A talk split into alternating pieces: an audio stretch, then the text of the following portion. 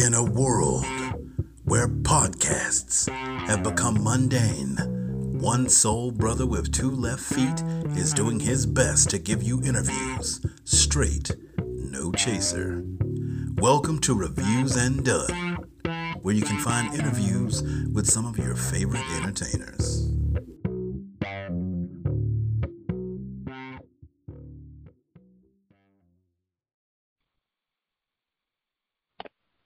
What's going on, world? It's your boy Derek Dunn with Reviews and Dunn, back again with an interview. I am highly, highly excited to speak with Mr. Garfield from 90s R&B group, Shai. Shai gave us many hits, primarily If I Ever Fall in Love Again with that still classic remix. However, like many 90s groups, Shai had more hits and better songs, in my opinion, than If I Ever Fall in Love. So let's welcome Garfield to the line. How you doing today, sir? Peace, my man. I'm doing pretty good, you know, considering the times we're living in right now. You know, but yeah, I'm I'm I'm doing good, man. And I appreciate you uh, pointing out that you felt like there were other songs that we had that that were quality as well. You know, a lot of people oh, yeah. kind of like all of it. Yeah, yeah. So thanks, man. I'm a fan, so you know, I have every album going from the first one all the way up to the latest one that dropped in 2018. Musically oh, yours. Wow. Yeah. I'm a fan, I'll tell you about that fan one of too. A fan of you guys doing four part harmony, and just a fan of knowing what you guys were actually doing. You guys really never got a fair shot. In my opinion, you, you're kind of pigeonholed by that one song. You know, you know, while it's a classic song, you know, there are songs on your albums that hold up just as well to, you know, the signature hit. And I got to say that it's also a blessing to know that you're also now, you know, a doctor. So, my Yeah. folks out there didn't know, you know, Mr. Garfield also has a PhD. So should we say Dr. Garfield as opposed to just calling you by your first name? Nah, just just call me G, man. You can t- take it all the way down to that. That's something that I, I academically, you know, strive for and achieve.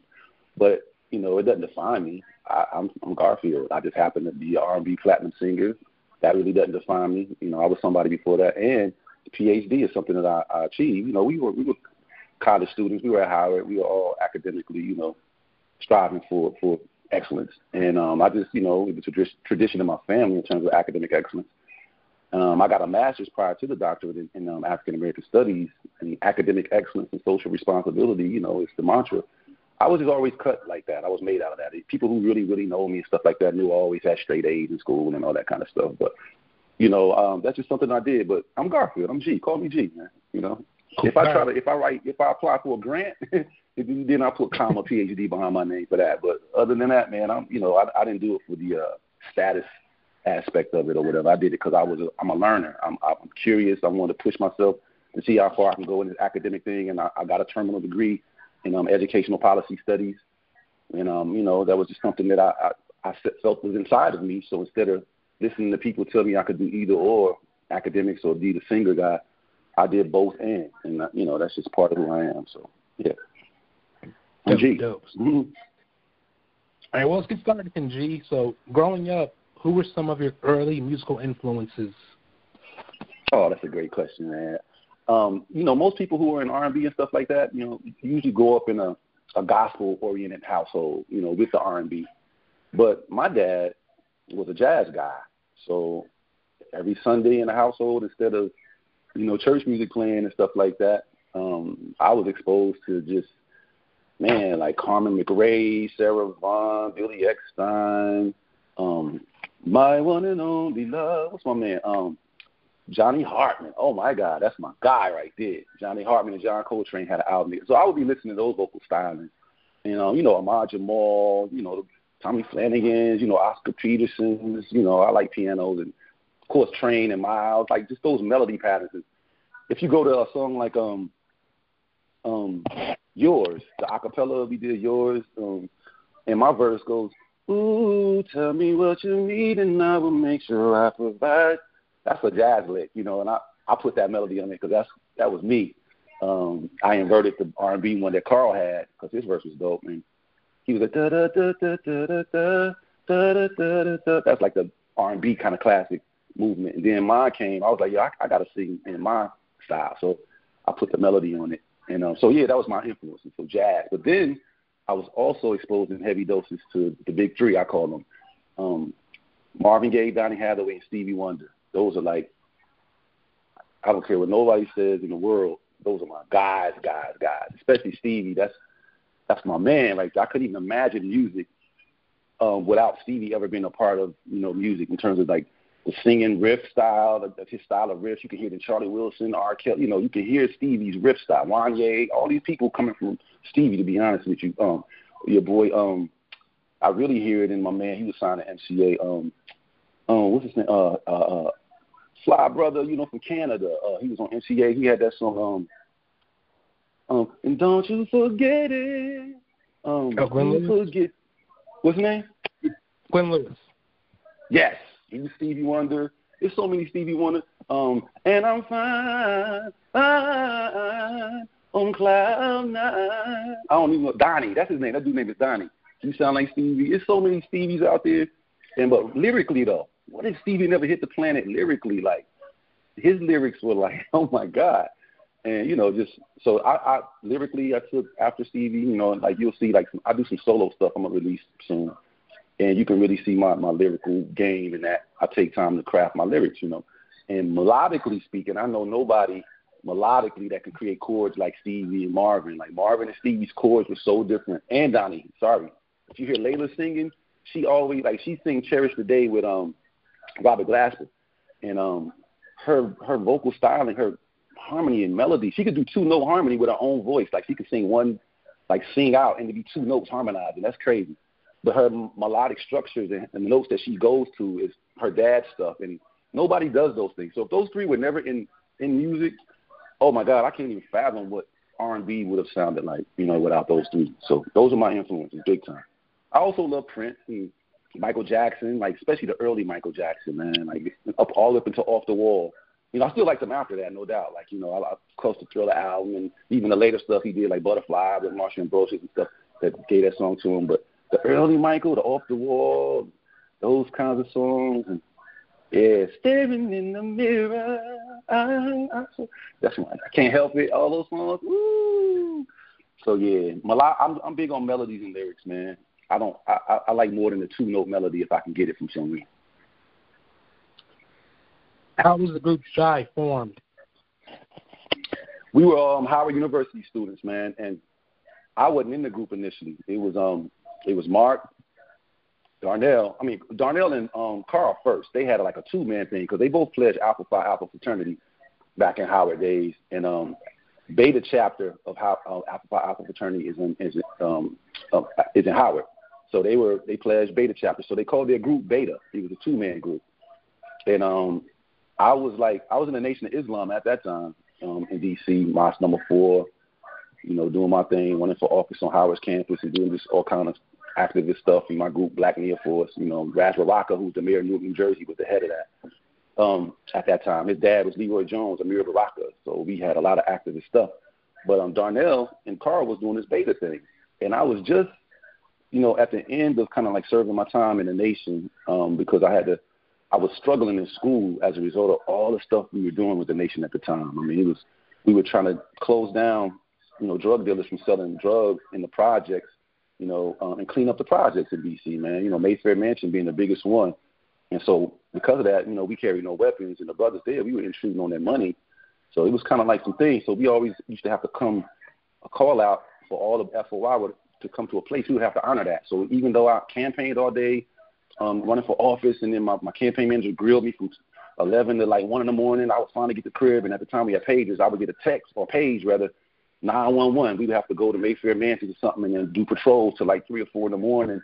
And then my first class was like at 8 o'clock in the morning. And it was just crazy at that time for me, man. Plus, I had just got married and stuff, and I was trying to honor all the different things that I was in. So I had to I was I was struggling in school, so I went to the you know the, the minister and the captain at the time and let them know, look, man, I'm not a quitter or anything, but I came to DC to finish what I started, and even though I, I philosophically totally agree with what we're doing, I gotta I I can't be failing out of school, bro.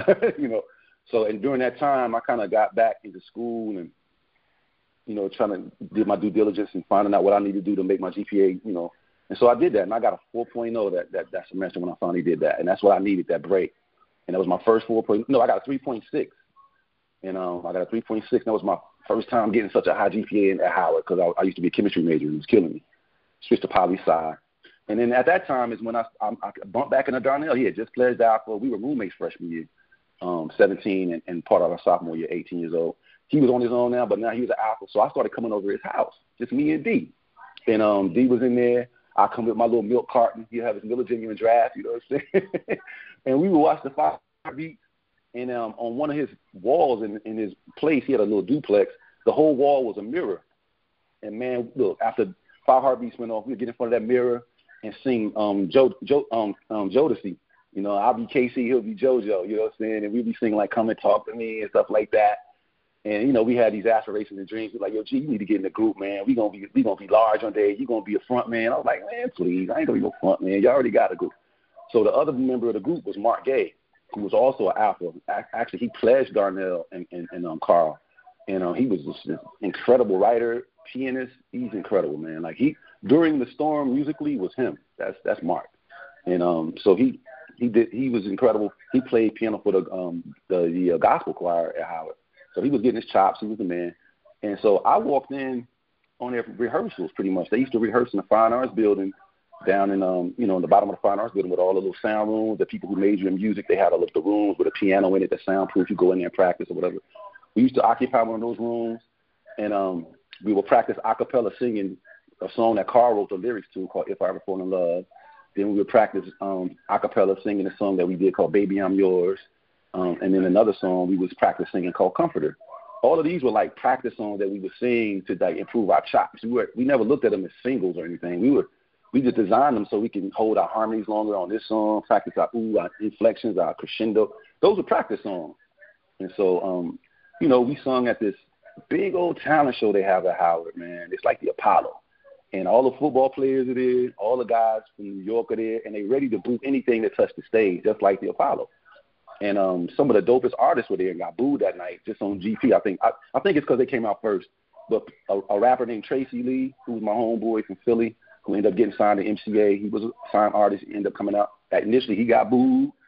He did this dope song about dorm life called "Creeping." You're creeping, you're creeping every single weekend. Like, and he broke the whole dorm life down. It was dope.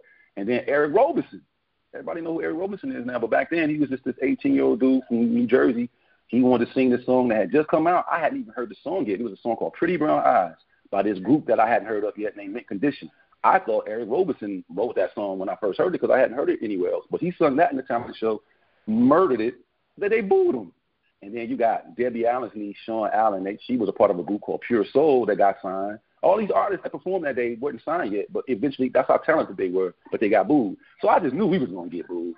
We came out last, and um, we sung we did we was slick. We sung Boyz II Men cover songs. Like we came out to ten, nine, eight, seven, six, five, four, three, two, one. Then I was like, injection, fellas. Girls went crazy, you know what I'm saying? And then we started singing uh ah a little bit, and we morphed into Please Don't Go. We did like a medley. We morphed into Please Don't Go Away.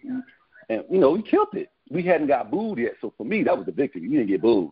We finished our set without getting booed, went to the back, high fives everywhere because we didn't get booed. We were hearing this applause turn into like an encore. And, it was like, is that for us? You know what I'm saying? Because these people boo people. They don't definitely give people encore uh, requests. So we came back and we was like, so what we gonna sing for these people? We had our little set. We've been rehearsing and practicing, but we don't got no other song. Like, hey, what about our, what about that song? You know, I, I practice on. If I fall in love, you know, the acapella. All right, let's try it. You know, we go back out there we crank it up. Mm-hmm. Ooh, da doo doo doo doo. Ooh, da doo doo. And we kick it, and Carl comes in the very first time. And then by the time we got to the hook, the chorus, the second time the chorus came around, the whole freaking crowd was singing the chorus as if the song had been on the radio or something for like three months already. And and after we did that, and we got like another standing ovation, we were just dumbfounded on the stage right there when the curtains closed. We turned to each other and was like, "Yo, you want to try to get a record deal?" And that's pretty much how it started. We went to New York to try to get a record deal based on the, you know, what people gave us as feedback from the, the live performance. And that was the only performance of If I Ever of any performance that Shai had done before we got a record deal. We didn't we wasn't out doing all these shows and getting a little little uh, people like liking us and get a little following. We didn't do none of that. It wasn't no social media back then. So it was just we did that one song at that one spot that convinced us that we should get a deal.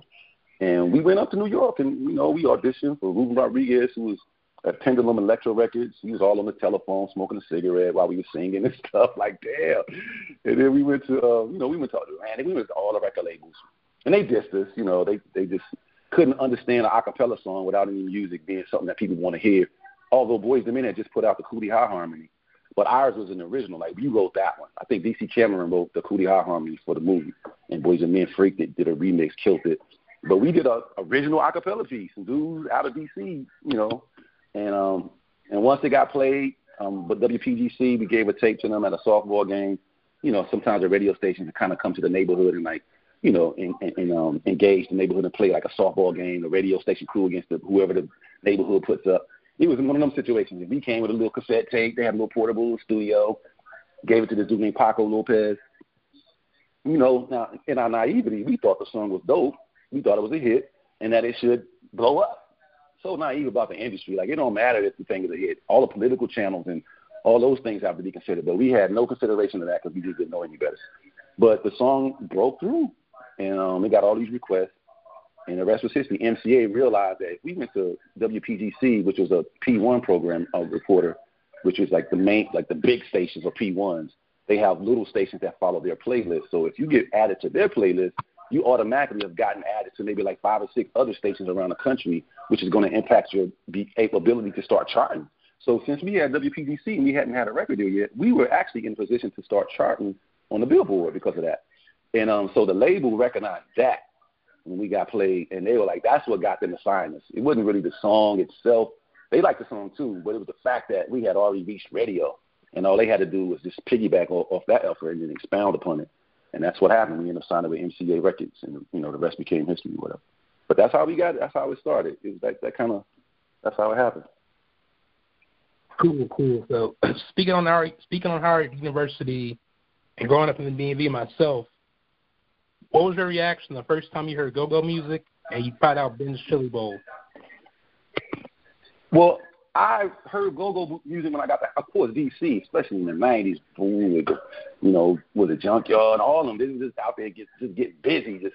And then you go to Georgetown, and the brothers be on the corner with the upside down paint um, buckets um, with the sticks, and you, that'd be your theme song walking through Georgetown. We was always coming from Howard, getting on with the P two or something like that, and, and getting to Georgetown, you know, going shopping, meeting girls, you know, the whole nine. And but on every corner was that, and so you knew that was go go. Just the essence of it. And then you know, rare essence like Spike Lee had a movie, uh, uh, uh School Daze. was a Do the Right Thing. One of them, Doing the Butt, was the big song um, coming out of it, and um, you know, was that um, that was e, what was that Rare Essence or EU? I can't. That was EU, right? Yeah, yeah. EU came out with that, and um, yeah, that's how the most of the world that didn't know about go-go found out that that was go-go. But we already knew, and then once I heard that beat pattern, it made me go back to my childhood to realize that I had already heard go-go. Because one of my favorite songs, I swear to God, it was a Mayday. Damn, this time of the year when I was in fifth grade, it was like you know the, the school had this little event called May Day, and on May Day everybody like dressed a certain way, and there was no classes that day. You just come and just play all day in school, all these activities, and the music that they it was a theme. They put a theme for us, um, and the theme was busting loose. And so the whole day while we was playing outside doing May Day activities, you heard I feel like busting loose, uh, busting loose, give me the rich now, you know. It was like, and I was like. That was my favorite. I see, I know, hit it, I say what you want. That was that was go go. I didn't know the name of it, but whatever that was, I was loving that. So when I got reintroduced to it, when I got to Howard, I was like, yo, that's that, that's that stuff, that's go go. You know, so I already like go go. I didn't even realize it was already like a preset. I was cable ready for go go already. And Ben's Chili Bowl, it was two places that I um grew to love iconically in DC. Florida Avenue Grill and then Ben's Chili Bowl down that way by the hospital. And um, back then it was like a Roy Rogers close to that corner, like a, a Popeyes right over there. I think it was like a CVS across the street. None of that stuff is there now. like, and um, but Ben's Chili Bowl, like I've had the pleasure to talk to Mama Ben and stuff like that. I've I do a show called Music City. You can go to YouTube and see it. Now, when I did the DMV area, I I um I interviewed DJ Kool out of Ben Chili Bowl, you know, and Mama Ben, you know, their whole she's incredible, and her and her husband, what they started back then, they ingratiated themselves with the police force really, and all the chief of police people always bring everybody to Ben like Ben Chili Bowl became an iconic place because of the so business acumen and community savoir faire that Mama Ben and her husband had back then. Plus the product was incredible, um, and they cared about your health and stuff like that. So Ben's is just a special place. They even I think they have one in the airport now um, in DC. I'm not sure. I saw they were building now. I'm not sure if they ever came through. But Ben's is yeah, iconic. And so, huh? Yeah, there's there's one at the airport. There's one in. They got it at the airport. Yeah, there's one in Rosslyn. It's like two or three more in DC. So you know, it's it's still a um, it's still a staple. But you know, being a DMV native, gentrification, um, gentrification has happened now, and so boom. Yeah. But the thing about Ben's back when I was at college, man, at nighttime after the club or after anything, you can count on Ben's to be open. You come up in there and it be club part two because all the people that just you know they they at Ben's now. You know what I mean? You got Ben's getting it in, and all the college crowd, and that was actually one of the places where the stigma of DC, I mean um Howard youth back in those days, it was like we were kind of like seen as invaders. You know, we was Bamas to the people that was living there, like oh the Bamas and Howard, they think they all that. But Ben's was one of those places that allowed us to integrate. You know, the DC natives and Howard cats. And so some of the cool people from Howard that wasn't all stuck up and on that, who wasn't scared of their own people that were coming to the hood, we'd be a Ben's politicking with DC cats. And then that's when we started realizing that, man, we got way more commonalities and differences, bruh. And, you know, that's when we started forming, like, bonds with people in the community, finding what the studios were, record stuff through that. You know, it was just like a, Ben's was iconic for them. So the same thing with Florida Avenue Grill, you know. And then there was also Georgia Avenue Day. That was another big piece. I, I look forward to that every year. You know what I mean? With the vendors all up and down Georgia Ave and the music and it was right across from, you know, from Howard. On that strip, all the way up by that McDonald's, all the way up.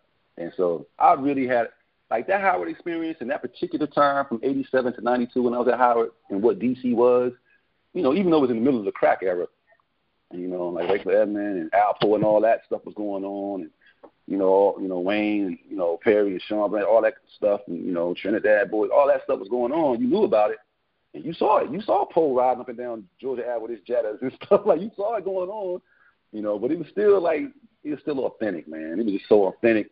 And um, K Swiss, man, everybody was rocking their black K Swiss, they white K Swiss. It was just dope, man. Those times I would never ever replace or forget. Like that formed me, like the like Howard and that music in the air. And I appreciated that no matter where you went in the world, there was nothing as unique as a, as DC. DC had its own music for crying out loud. Like Go Go was nowhere else DC was go-go, but go-go proliferated everywhere else. But it, it was you could only go to DC to get it, the authentic, you know. And so I, I admired that. Their whole swag was just its own thing, and I really, really just I love that. I didn't know that that was going to be the case when I got to DC and went to Howard, but when I got there and noticed it, I respected DC for that a lot. They were unique. They were Chocolate City. It was I, I enjoyed being there. I, I learned a lot. I grew a lot. Who were some of your famous classmates in your graduating class? Oh wow. Well, Puffy, you know what I'm saying? The whole crew that was down with Bad Boy. You got Puffy, you got Harvin Franz, the twins, you got Deric Angelettie that people know as D Dot, you got Ron Lawrence, people know him as Honor Rod, and like D Dot, I think he uh he um Ron Lawrence did the hypnotize and D Dot did the other big biggie the big biggie record, the um what's the uh shoot track is crazy. Uh, Benjamins, the Benjamins. Ha! Want to be broiler shot? That's D Dot. So just to let you know who they are and stuff like that. And um, but then you got you know like like I said, you got um, Babyface Assassins, what I call them, the drummer. Um, Chris Dave, Chris Daddy Dave. We used to rehearse right around from each other, like down there. He, he, if you look on the net and look up incredible drummers, he'll always pop up in the top five. Um, Chris Dave, and you had this is a dude named Kevin Levi. He might not have caught fame fame, but this brother on the saxophone was unparalleled. I don't even want to hear it. Like Kevin Levi, if you're listening, bruh, I hope you're somewhere playing that playing that axe, man. Um, who else? Um, Meshell Ndegeocello, I think, was associated with Howard during that time. Um, then you had the Extreme. They were around there with um, Johnny Gill's brother and that um, cousin, I think, and then um, the extra. Uh, uh, then you had countless, like I think Taraji come from over there. Like you got countless Howard has always been a celebrity studied place that you know people come out of. Like Debbie Allen and them came from Howard, and you know, and like some of those people I named at the talent show, like Tracey Lee, you know, um, Sean Allen, Pure Soul, Eric Roberson. We were all classmates and stuff like that. We were all just peeps and stuff, and then we end up some kind of way. And then it's a superstar attorney that came out of there named Matthew Middleton, Matt Middleton from New York. He was just a hardcore brother from New York, you know, played basketball with the Gauchos traveling team, and when he came to Howard, we was just balling. But he ends up becoming like this incredible assistant district attorney from New York, and brother was like DMX's attorney for a long time, straight out of Howard. Now he's just a move maker and stuff like that. But Matthew Middleton, you can look him up. Oh man, you know Howard's just full of just studs, man. Like pretty much everybody you know did something, He became some kind of dope dentist mm-hmm. or attorney, or and you know we were just regular Joes to us, but to the world, you know. So yeah, man, Howard was prolific in terms of who it produced, and I'm missing so many more. I'm sure they're gonna be mad at me if they hear this, but you know, I'm sorry, y'all. I love y'all. Y'all know I love y'all, but you know, y'all, it's too many of y'all dope people out there, man. So. so you told the story about how the group ended up signing with Gasoline Alley and MCA, and speaking on let's speak, let's go into the signature hit. If I ever fall in love, when Carl wrote the song, did you have any idea the song would become as iconic as it did?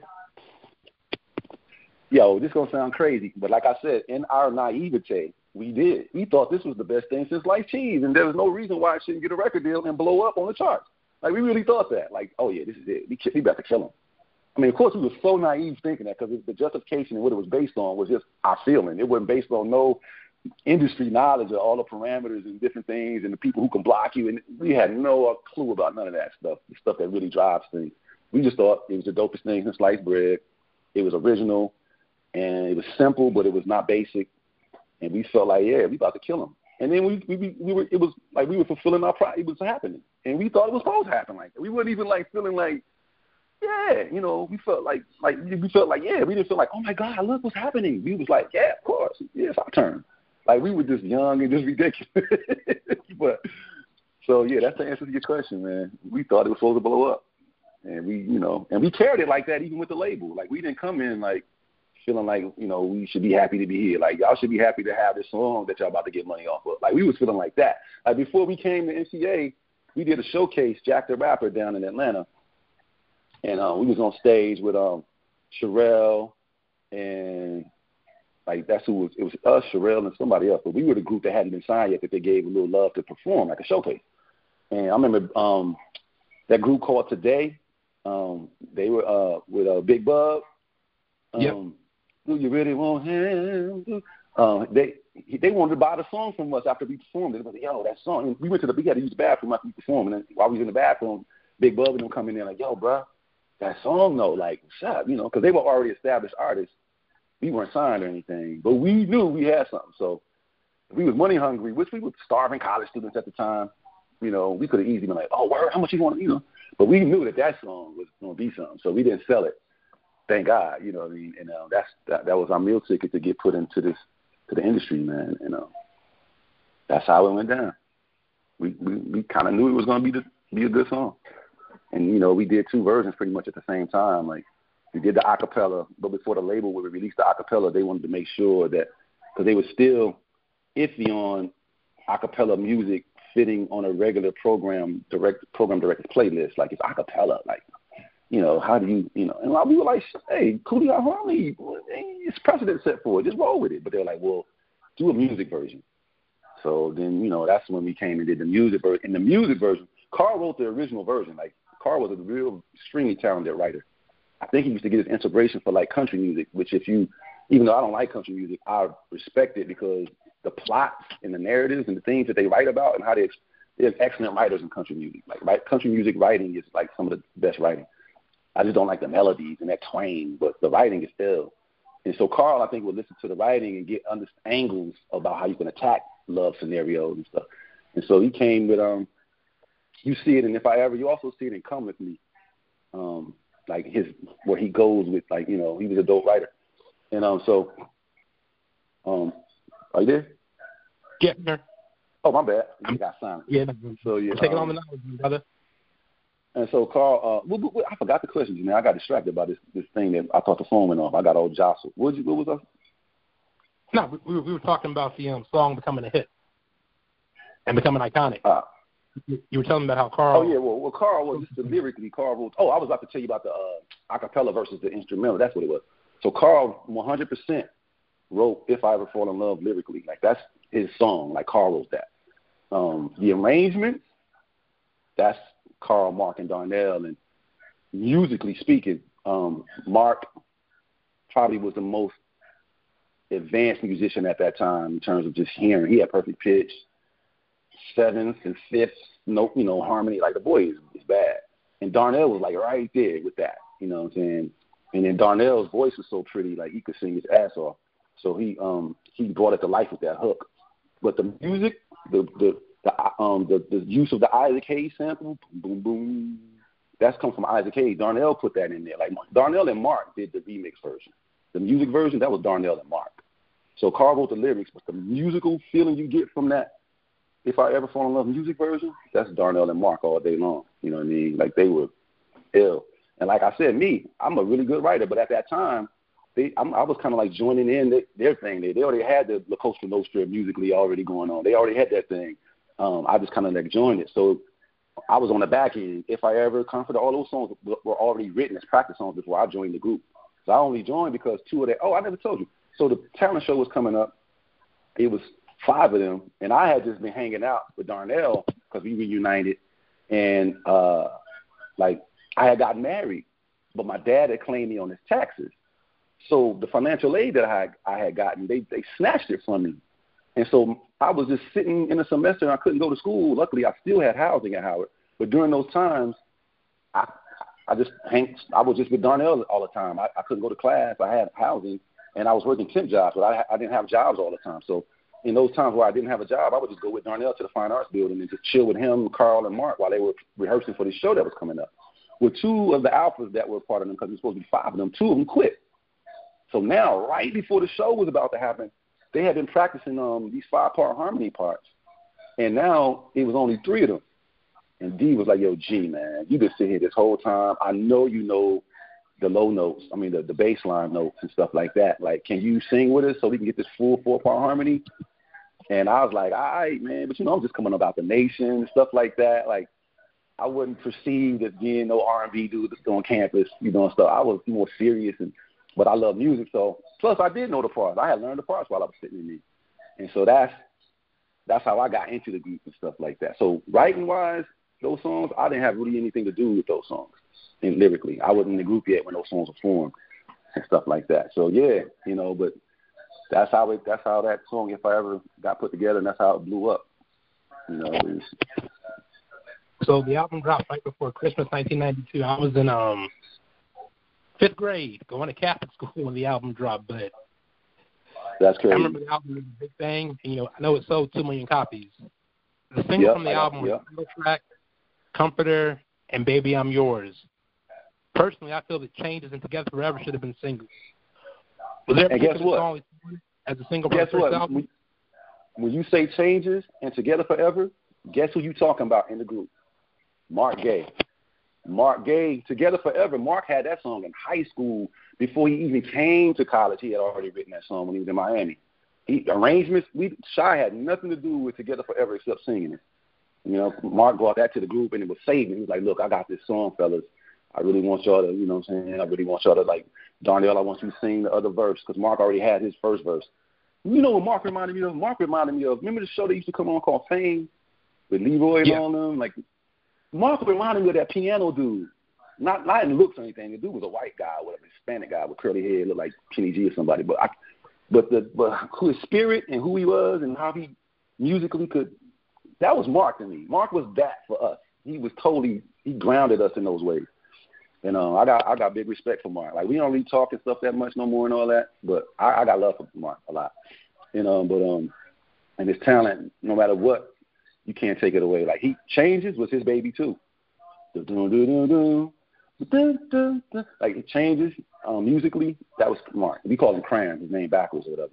And Together Forever. And Together Forever was so beautiful. I I really felt like that should have been a single. Like that was a wedding song that people be requesting us to sing at weddings still to this day. Together Forever is like, yo, how come y'all never gave that look? You know, but it was yeah, a label. That was, that was part of my wedding. Um, that was one of the songs that I was listening to, you know, driving, driving myself to my um wedding before I got, you know, before I jumped in the hmm. room because it's such a beautiful song, but it's so simplistic though. because It's just you know singing. You could. Yep. That was Marc's talent. He could. He was real simplistic, but never basic. But it, it was. Yeah. He was incredible, man. That boy was bad. I mean, truth be told, it's almost like uh, John Legend song "All of Me" kind of stole a little bit of the pattern that Marc and you guys did on Together Forever. Wow, I never never delved into that. I got to listen to that those melo- that melody pattern. I wouldn't be surprised though, because John Legend is a pianist, and Marc was the same thing. And Marc wasn't trained as a pianist. He taught him like he that's his style that he learned his own, you know. And um he would put like certain fingering. You should see his fingering. Like when you play, it's not normal. Like you should see it. And um the chords he would put together, the notes that he would invert, or it'd be real subtle, but it would show up in the music. Like the perfect, perfect, perfect showcase of Marc musically was um the song "During the Storm," like on on Blackface album. Like he that was something that he put together as he didn't want it to be a single. We didn't. That was just supposed to be an artistic piece. It had movements and everything, had sections. And, but anyway, um, I agree with you on that album. Like, um, we had to fight the label, believe it or not. Like they put out "If I Ever." The second song they wanted to put out is "Baby I'm Yours," the second single. They wanted that to be the second single, rather. But the way that we end up doing "Baby I'm Yours," because they didn't trust us at first to do our own music when we got signed. They wanted, and and two, they wanted us to do whatever we were to do album wise. They wanted it to be done within two weeks so they can start selling an album worth twenty dollars rather than just selling if I ever the single for what five dollars or whatever it was. So they put a lot of pressure on us to just be done in two weeks. So they put us with all these people at first, these producers all up in Hollywood Hills. We were traveling all around to get to these people's houses, and we end up at this one guy's house. His name was David Way. And he produced um Kissing Game for Hi-Five, if you remember that, with Tony Thompson, the Kissing Game. I like yeah. the way. Yeah, Kissing Game. And I, which I love that song. I love the I love the whole thing. But then David Way took what we had for Baby I'm Yours. And if you really listen to Baby I'm Yours, all that is is Let's Get It On by Marvin Gaye. That's all that is. If you listen to it just with the piano. Matter of fact, in the show, sometimes when we had our band with us, we would break off, and in the middle of singing "Baby I'm Yours," we would segue into a little vamp of "Let's Get It On" and come back to because it was the same chords, exact same chords. So David Way got to it man, he airbrushed that thing so much you couldn't even hear a percussion instrument in there, and the instruments was just just like wispy wind. They wouldn't even know soul in it no more, man. I was so like, oh my god. So um, we complained enough to the labels that they the label that they were like, well, you guys, we're gonna let y'all do this, but y'all need to create something now, like boom.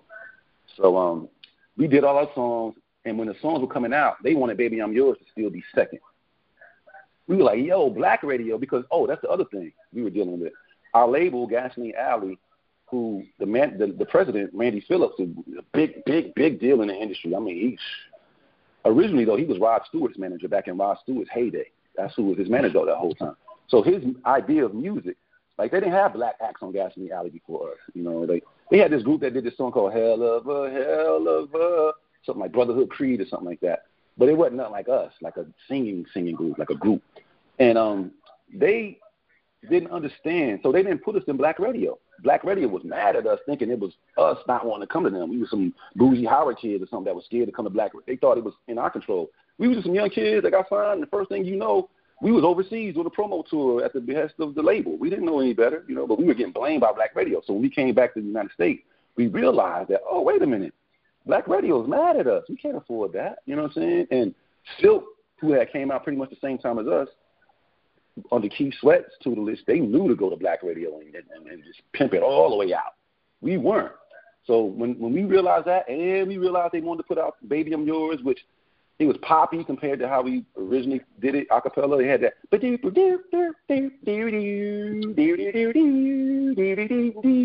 I hated that to be honest with you, but we um you know fans loved it, and we did the video at Howard University, so people loved it. But that song we told the label, look, man, if you put that out, you're gonna alienate our audience, man. You gotta at least give us a chance to kind of like, you know, y'all already put us out and then let us do black radio. They hating on us, so and then y'all putting this pop song out second. Why don't you hold up and let let's put that out third? Let us put a black song out because the black crowd was loving Comforter. They was like feeling Comforter. You go in the hood, yo, that Comforter joint, man, that Comforter joint. So the label thought we were stupid. They said that, look, if you put this song out it's not gonna get, it's not gonna cross over, it's not gonna get pop radio, it's not gonna sell. Y'all not gonna sell. And um, he was like, nah, there's too many people telling us they love it. We the feedback is too ill, and we're human commodity. We in the streets. You know, we are we the product, and we happen to be human beings that can hear people tell us what they like. So they put it out thinking that they were to show us who was boss. They didn't put any money behind Comforter. They did a real cheap video for under a hundred thousand dollars, and um, they put the song out without any real supports behind it because they wanted the life of it to be short, so they can go ahead and put "Baby I'm Yours" out and then put all their money and resources behind that and blow it up to prove what's wrong.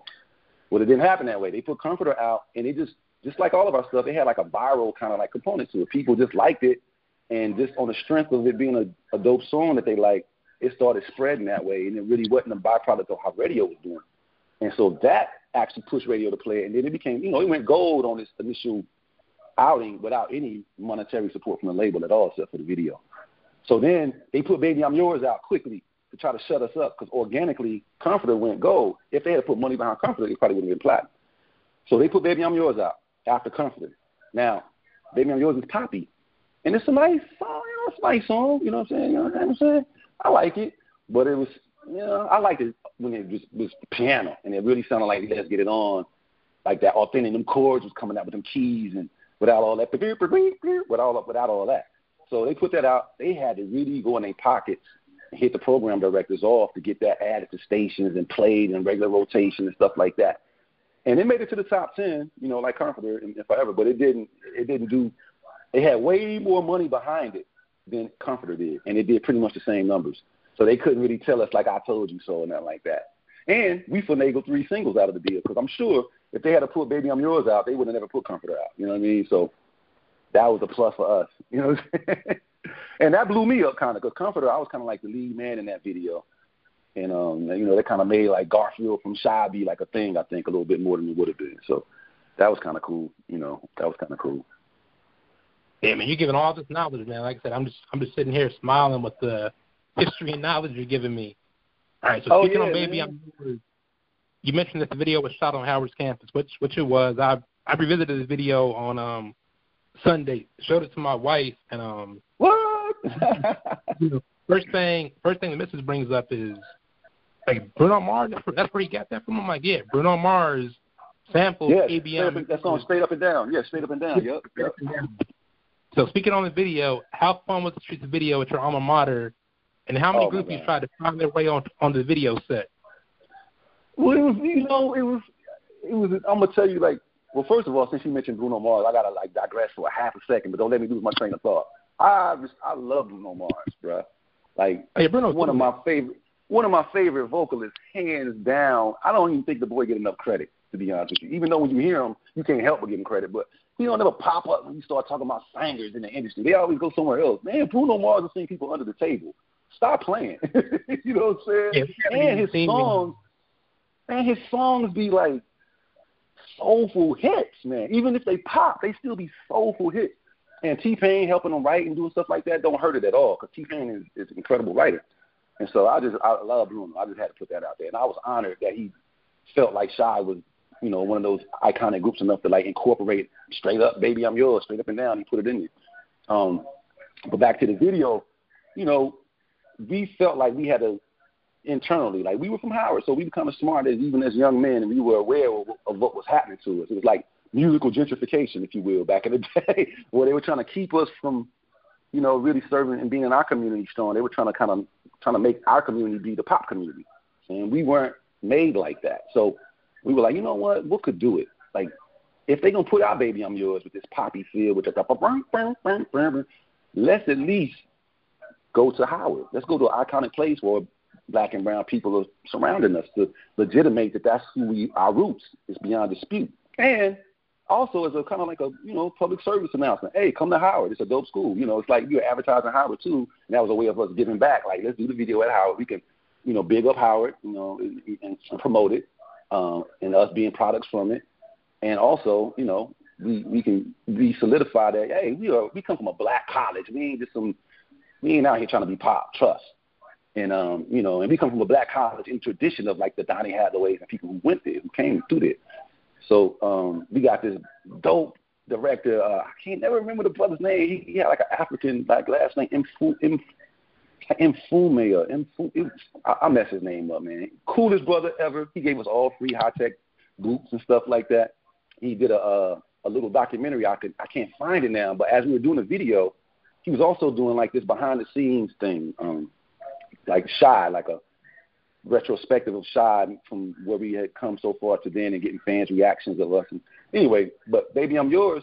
We didn't even come in with the uh, we didn't do any casting previous to uh, prior to us coming to Howard. We felt like you know what, if we go to Howard and do a video, there is no way we're gonna go ask some modeling agency for some Z cards and pick girls. And there, no, there's no way we're doing that coming to Howard. So we went back to Howard, and we was recent, we were recently removed from Howard, so we didn't have groupies per se, because um, people still knew us. We was just Garfield, Darnell, Marc, and Carl who just just got a record deal. Now people were like, I'm sure there was some people who kind of had an awestruck kind of thing. Anybody who is in your midst to just all of a sudden emerge and rise to some kind of prominent thing, there's like some admiration, like, oh my God, this dude's a star. But at the core of it, once they slapped themselves in the face a couple of times, they were like, but that's G though. You know what I'm saying? So then it came. It always brought it back down to that's Marc, that's G, oh that's his D, that's Carl. You know, so it, when we came back, it had that feel. But we perused, we went through the campus, and we actually asked women um, that we knew. Like uh, Carl um, was paired up with Ananda a Lewis, who was in her own right. You know, BT like MTV had her own song. Ananda Lewis is a woman. She was Carl's love interest in, in the video, and then you had um uh uh, uh oh uh uh Jesus uh real beautiful lady that Darnell was paired up with, man. She she was big in the industry too, still is. Capitol Records. Um, Joy. I couldn't think of that. What's Joy's last name? Um, can't think of her last name. What's Joy's last name? Anyway, Joy. She became she was Darnell's love interest, and then Marc's love interest. Even though she wasn't some famous person or anything like that, that's who he's married to now. That's who he ended up 30 years later bumping back into, and then they got married. You know what I mean? Like, dope story. And then me, my love interest was a girl named Kenya, who at the time I just had a mad crush on her the whole time I was at Howard, and I just felt like that was my big opportunity to be like, now I got a little sta- little status, maybe I can, you know, persuade her to be in the video with me. so, and she said, yeah, she obliged and everything, and um, you know, and stuff like that, and you know, we dated for a little while after that. Like, you know, she was a beautiful brown skinned girl. And then also at the same time, at, during those times, you know, the video game was they always wanted to have like exotic, like other others, like the other category. You couldn't really like they weren't like ethnic specific kind of like they were like just some lighter complected woman with big hair or something or you know. And I, I my dad is a real dark skinned guy and my mom is a real light skinned woman. You know, you always see that pairing or whatever. But I never had yeah. an affinity towards light or dark people. Like I never, I was naive. Like colorism definitely exists, and I was so naive because my parents were both extremes of the spectrum. So I never even thought about that kind of stuff. And here I am. I guess I'm light skinned. I got curly hair, whatever. But I never, I don't know. I was naive. I like I was not self aware when it came to colorism or whatever. But I, when I started seeing how real it was, that made me even more want to put Kenya in, in our video because she was a real pretty brown skinned girl and during that time, you know, they were kind of like TV and, and our images. They were kind of like trying to keep the brown skin, the melanated people from being in positions of beauty in that kind of way. So I was like, man, you know what? And so if you go to the video called Yours, the acapella we did, um, we shot that in New York, and I refused. I was kind of I was kind of the guy that picked the you know the the styling and the guy out of the group. I was the guy that kind of styled us and the guy that also would pick like the girls in the videos and stuff like that. For that video, I was like, I don't want a whole bunch of women and all that. And I don't want all that and all that. I want to pick an elegant, brown skin, elegant beauty that is not typically a typical look for a standard of beauty, but she's beautiful. You can't take that away from her. You she's so elegant and classy. And I found that model if you go to the yours video, and she's the only woman in the video. And um, you know, and it's simple, it's tasteful, you know what I mean? And she's just so elegant and she was just so beautiful to me, like for real, you know, stuff like that. And she was she was even shocked that I picked her for the video. She was like, "Wow," you know, I was like, "What?" You know. Um, and but I, I was conscious during that time about making sure that the brown skinned women were were, were uh, represented because I, I felt like I don't want to be one of those cookie cutter, you know, just image wise. That it meant something to me and stuff like that. So the images we put out in our videos. So that's what that's how that that happened. So, who were some of the artists that you all toured with during the album, during the first album's promotional run, did you all ever find yourself in a beef or a friendly competition with other groups at the time? Friendly competition, definitely. I think we were like when we jumped into the industry, um, that like love, it, it was like a love thing. Like all the groups, because we were one of ones. Like nobody sounded like another group, even though we were all basically singing harmony and you know singing group stuff. They call us boy bands, but the, really the only band back then was Mint Condition. They were we were all singing Thank groups. Mint Condition, Mint Condition was a band. you know, we we, we Yeah. weren't we didn't have it like Mint Condition. They was that was my favorite group. You know, whatever. That, but anyway, let me go back. Um, I got the question, man. You made me think about Mint Condition. I started thinking about their hits. What would you you what you say? Yeah, just in, um, and speaking of everybody that I've interviewed, you know, from from from the '90s R&B heyday, they all said that um, it really was that it was a um, Oh, the beef. She was asking about the beef beef. per se, where you guys were like fist fighting, but it was just that it was from the competition because you had to bring your A game because everybody Mm-hmm. was at what they were doing. So Now, you let me had say to about bring our your first show. I'm sorry, I didn't to cut you off, but you just brought me back to that spirit just went over me because I remember our first freaking show was in Miami.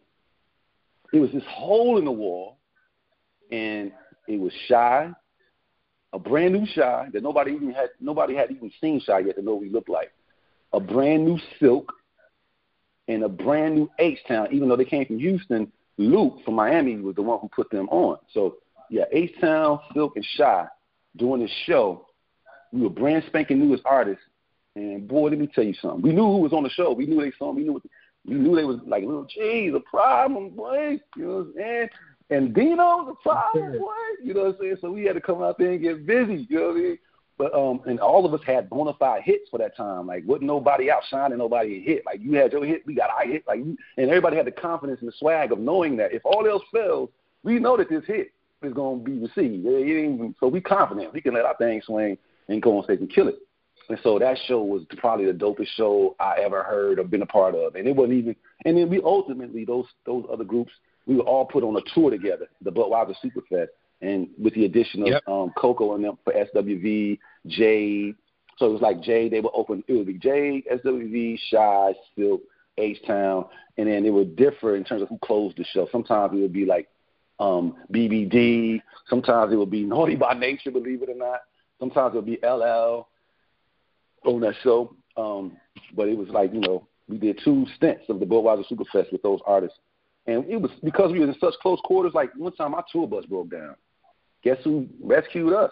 Um, H-Town pulled up behind us, and I ended up riding on H-Town bus to the whole to a few cities until our bus got fixed. So we, it was love. Like, we put them in there to do that if we had beef. You know what I mean? And, and Dino sat there and schooled me all night. We had a conversation for like three, four hours after the show about um his dad teaching him singing techniques, like about him curving his mouth to the side. You know, when we make good love to get that full ove out, he was like, I curved my mouth to the side to get that ove out. I was like, oh yeah, you do, you, you know. It was one of them kind of, and then when he passed away, I, I just I always remember that night when you know when he was telling me about how he his technical stuff. I was like, I, I never would have guessed that and stuff like that. But you know, nah, we was I was, we was cool with everybody, man. Yeah, and, Portrait. and, and that's what it was. Uh, that's what it was back then. Like everybody that I talked to, they said like you know, like I was saying earlier, it was just friendly competition because you might come out and let's say that before Shai goes on, you might see a um a portrait, you know, do they thing. You're like, damn it, man, like we get to go back there and come a little bit, you know, come a little bit tighter. But at the end of the day, you know, it, it was all still still love because everybody had their own lane. Everybody had their you know, fan base. Because I mean, the '90s, man, I don't think we'll ever get that again in R&B because it was Right. a great time to see live. And plus, Right, fan so- base wise, the the artists together, I- like Shai, like me, I was part of Silk's fan base because I was, like, yeah, I was, I got signed to a record deal, and I'm out here doing performances and stuff, and I'm singing with my peers called Silk. But just as a music guy, like I, I, I like R&B too, right? I just happen to sing in a group, but Silk has some heat. Like I was, man, please let me Oh, yeah. find it. You know what I'm saying? Some of the nights that I had some little love interest, you know what I mean? You better believe I'm putting on some let me look you up. Look, we hey man. And we would Yeah, even watch each other's performances during the show. We wouldn't just go home or nothing like that or go back to the I was curious to see how Silk was gonna rock this crowd tonight. Because Silk and SWV shared a band on the tour. and they band was freaking ridiculous, B. It was like, oh my god, they, it was so soulful, and our band was incredible. So we all stuck around and saw each other rock all the time and, and learn from each other too and stuff like that, like stage command and different things. Vocally, um, Little G don't get enough credit from Woo! from the main, you know, that what, boy what he can fool with it. Yeah, I mean, He's a fool like, with it, know, man. the R and B community, like you know, we give him a ton of love, but um, I've seen YouTube videos and interviews where dudes talk about like you know how he can sing opera, he can sing country. He just he's he's he's one of those singers that can sing anything, The and boy is sound the boy is gifted, man. Boy is gifted, and you knew that from day one. Like it didn't even take no. Like, "Let me hear him again. He wasn't even. it was like immediately, as soon as his mouth opened, it was like, uh oh, oh shit, we got a problem. but one of the best guys I know, like one, like us and Silk are tight to this day, you know, because we still do shows together. Like all of us still, we still perform together. It, it never stopped. We still be out there when we, you know, come to the city. Be Silk, Shai, you know, the '90s, because the '90s became like sexy again or something like that. But um, Yeah. good guys, man. Like I, I, I got mad love for them. Them dudes get us work. Like they will mention us to promoters if they got a gig or something like that, and they be like, you know what? I know Shai probably ain't got no shows right now, and I know what this promoter really looking for. They'll be like, look, man, don't y'all give Garfield or Darnell a call? Them boys ask for their price. You know, they they you can afford them, bring them in, and make the show fat. They they look out for us, we look out for them. It's just you know family, man. We don't we literally have grown up together. I'm 50 years old now and we we've been rocking with them dudes since we was like 23 years old. So that's family, man. We grew up together, man. There's you know all of us. Age like right now, I live in Houston. Me, um, Gi, Shazam. I'm doing a song. Matter of fact, I just got through recording a song with with Shazam. He about to do a little project, the H Town project. They about to do a little project, and I did a little joint with them called Body Right. And I sung a verse, you know what I'm saying? And I think he teamed up with a couple of other '90s groups and stuff like that. That should be coming out soon. You know, when when it gets together, we're gonna do some vi- a video for it and stuff. But yeah, we poly with each other, man, because we, we we truly genuinely love each other, respect each other. Shazam, you know, going through all he did with lose his brother, man, and people naysaying him, saying that you can't do it, you can't keep going. You, you know what I'm saying? You don't sing like your brother. Man, look, that boy went and developed his chops even more and Yeah. business acumen. And man, look, that boy be out there getting it, man. And I'm proud of him. You know what I'm saying? So, yeah, I, you know, it's love. It's pretty much love, man. I don't have no ill ill feelings towards nobody in our in our in our um, time period, stuff like that. So around 1993, the group made a legendary legendary appearance on Family Matters, and from time to time, watching the show, the group's name was name dropped on the show. How did y'all end up making a cameo on Family Matters? You, bro, you know what? I really don't remember how the hell we got on Family. All I remember is just that we were on there with Urkel playing ball in between scenes. They had a little basketball hoop, and your boy got Yeah. game. So you know, and a little known fact about me in high school, my um. My my team, you know, Brockton High School is where I went to school in Brockton, Massachusetts, where Rocky Marciano and Marvin Hagler come from or whatever. We were called the Boxers, our, our mascot. And my senior year, we were ranked number 22nd in the nation by USA Today. Like when you go look up the, you know, USA Today stuff, 22nd or 25th. We was in top 25. And um, I, I played ball. You know, I, I was I had Division One scholarship offers and stuff from different schools, but not, but Howard was not one of those schools offering me a scholarship offer. So, and I wanted to come to Howard so bad, so I, I kind of just. But I was a ball player. You know what I mean? I played ball. I, I was AAU. Um, you know, I was a shooting guard. I was six two. You know, back in, in um, when I first uh, my senior year in high school, six two, one eighty five. You know what I'm saying? Um, and so when my Urkel was balling and stuff, I was like, word, you know what I'm saying? He was back there balling. And so that was just so much fun meeting him and, you know, being around the whole crew on a low, low, low, low, low, low, low. I think I had a crush on Laura, you know what I'm saying? But I ain't I ain't stepped to her nothing like that. I wasn't, you know, I wasn't trying to but um it was just dope to be around that, man. It was just like fun. And then to see his stupid behind doing what he ended up doing in the episode. He's stupid. Ah, but I think it was um, uh, casting. I think they actually reached out to Shai, or maybe one of them from the show wanted Shai to be represented. It might have been him. Um, so we were on there. We were also on um, what is it, Out All Night or whatever with the Debbie Allen, LL Cool, like that show. It was us and Brownstone. We, it was like a Christmas special, and then we we kind of like did some Christmassy stuff on, on Out All Night or whatever it was called. We did that, and then I I was on seaQuest. Um, and that was Yeah, I was gonna ask crazy because. Oh, you gonna ask me about that? Ah, my bad. Yeah, I jumped the gun. I saw the um when I when I was doing my research, you know, I saw the IMBD credit, yeah. and I'm like, you know, I, I that's him, so I'm not I'm not gonna ask him, but you brought it up. So how was it being on um? Man, that was incredible. Are you kidding me? Look, this is how it happened. Now I had no aspirations to be no actor or anything like that, and they wanted um we had like some behind the scenes with our label, the relationships with the, the you know MCA is MCA, so Universal was the set that seaQuest, you know, so we were in the loop, so to speak, and they needed a song from one of MCA's artists for a love scene for the love interest of um Jonathan Brandis, who committed suicide. Rest in peace, little brother. And I did a scene with him, but um, they they got Baby I'm Yours. They wanted you know Baby I'm Yours to be the, the background music to the little scene or whatever. So when they brought us to the set, and the set was incredible, and it was executive produced by Steven Spielberg. You know what I'm saying? Um, and it was like a million dollars an episode to film that doggone thing, man. It was crazy. The set was crazy. They had a mechanical dolphin that was like incredible. So we were there listening to or watching seaQuest being taped as a kind of like a you know a prize for them selecting our song. They wanted us to come and see it being executed and stuff like. So we got to be on set, and and so while we were on set, you know, my look or whatever, like I, you know, some people don't think I'm black or whatever because I got curly hair and I'm kind of like red brown. Um, the people came up to me and was like, "Look, um, have you done any acting?" And I'm like, "Oh shoot!" Now I already missed out on one opportunity because I was trying to be so group centric and not, you know, be loyal. Like I remember this lady came up to me and asked me, um, had I ever done any modeling? And she was from Elite Modeling Agency, and she wanted like, and I was like, nah, I'm cool because I didn't want to like early on in the career. I didn't want to be like out there some dope and they looking at that looking at Shai just just Garfield. I didn't want that. Like I wanted us to. So I dissed that one. But then this, this person came up to me and asked me if I'd done any acting. Now I hadn't done jack zero acting. But of course, you know what I said. I was like, yeah. and they were like, you know, okay, okay. And so they were like, look, there's a part for one of our episodes for this guy who's Portuguese. You know, um, and you know, the Portugal and Cape Verdeans coming from Massachusetts, you know, Portuguese and Cape Verdeans are, are prolific there. And they, you know, it's off the coast of Africa, like the Cabo Verde Islands, right underneath like France, and to the left of um, Africa, up top by um, Morocco and all that, up in the tip, you know, West Africa. So the people are light skinned, curly hair looking people. You know what I mean? They look like light skinned black people, but don't tell them that. you know what I'm saying? That's just like a Puerto Rican getting called a Mexican or vice versa. They didn't want to hear that.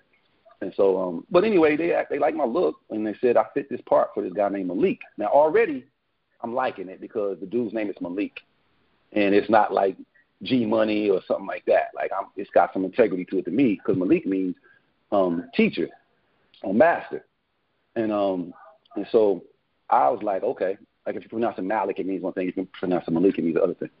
So um, I was feeling that as a name but meaning, and he was a savior. He was a person that was like in the favelas um, which is true in these countries um, where there's a lot of tourism and a lot of po- poverty. A lot of the young kids are pickpockets and stuff when people come, and so they wanted to rid the population of the little young black boys. So this dude Malik snatched them up along with the, one of the white ladies who came to the island on the low.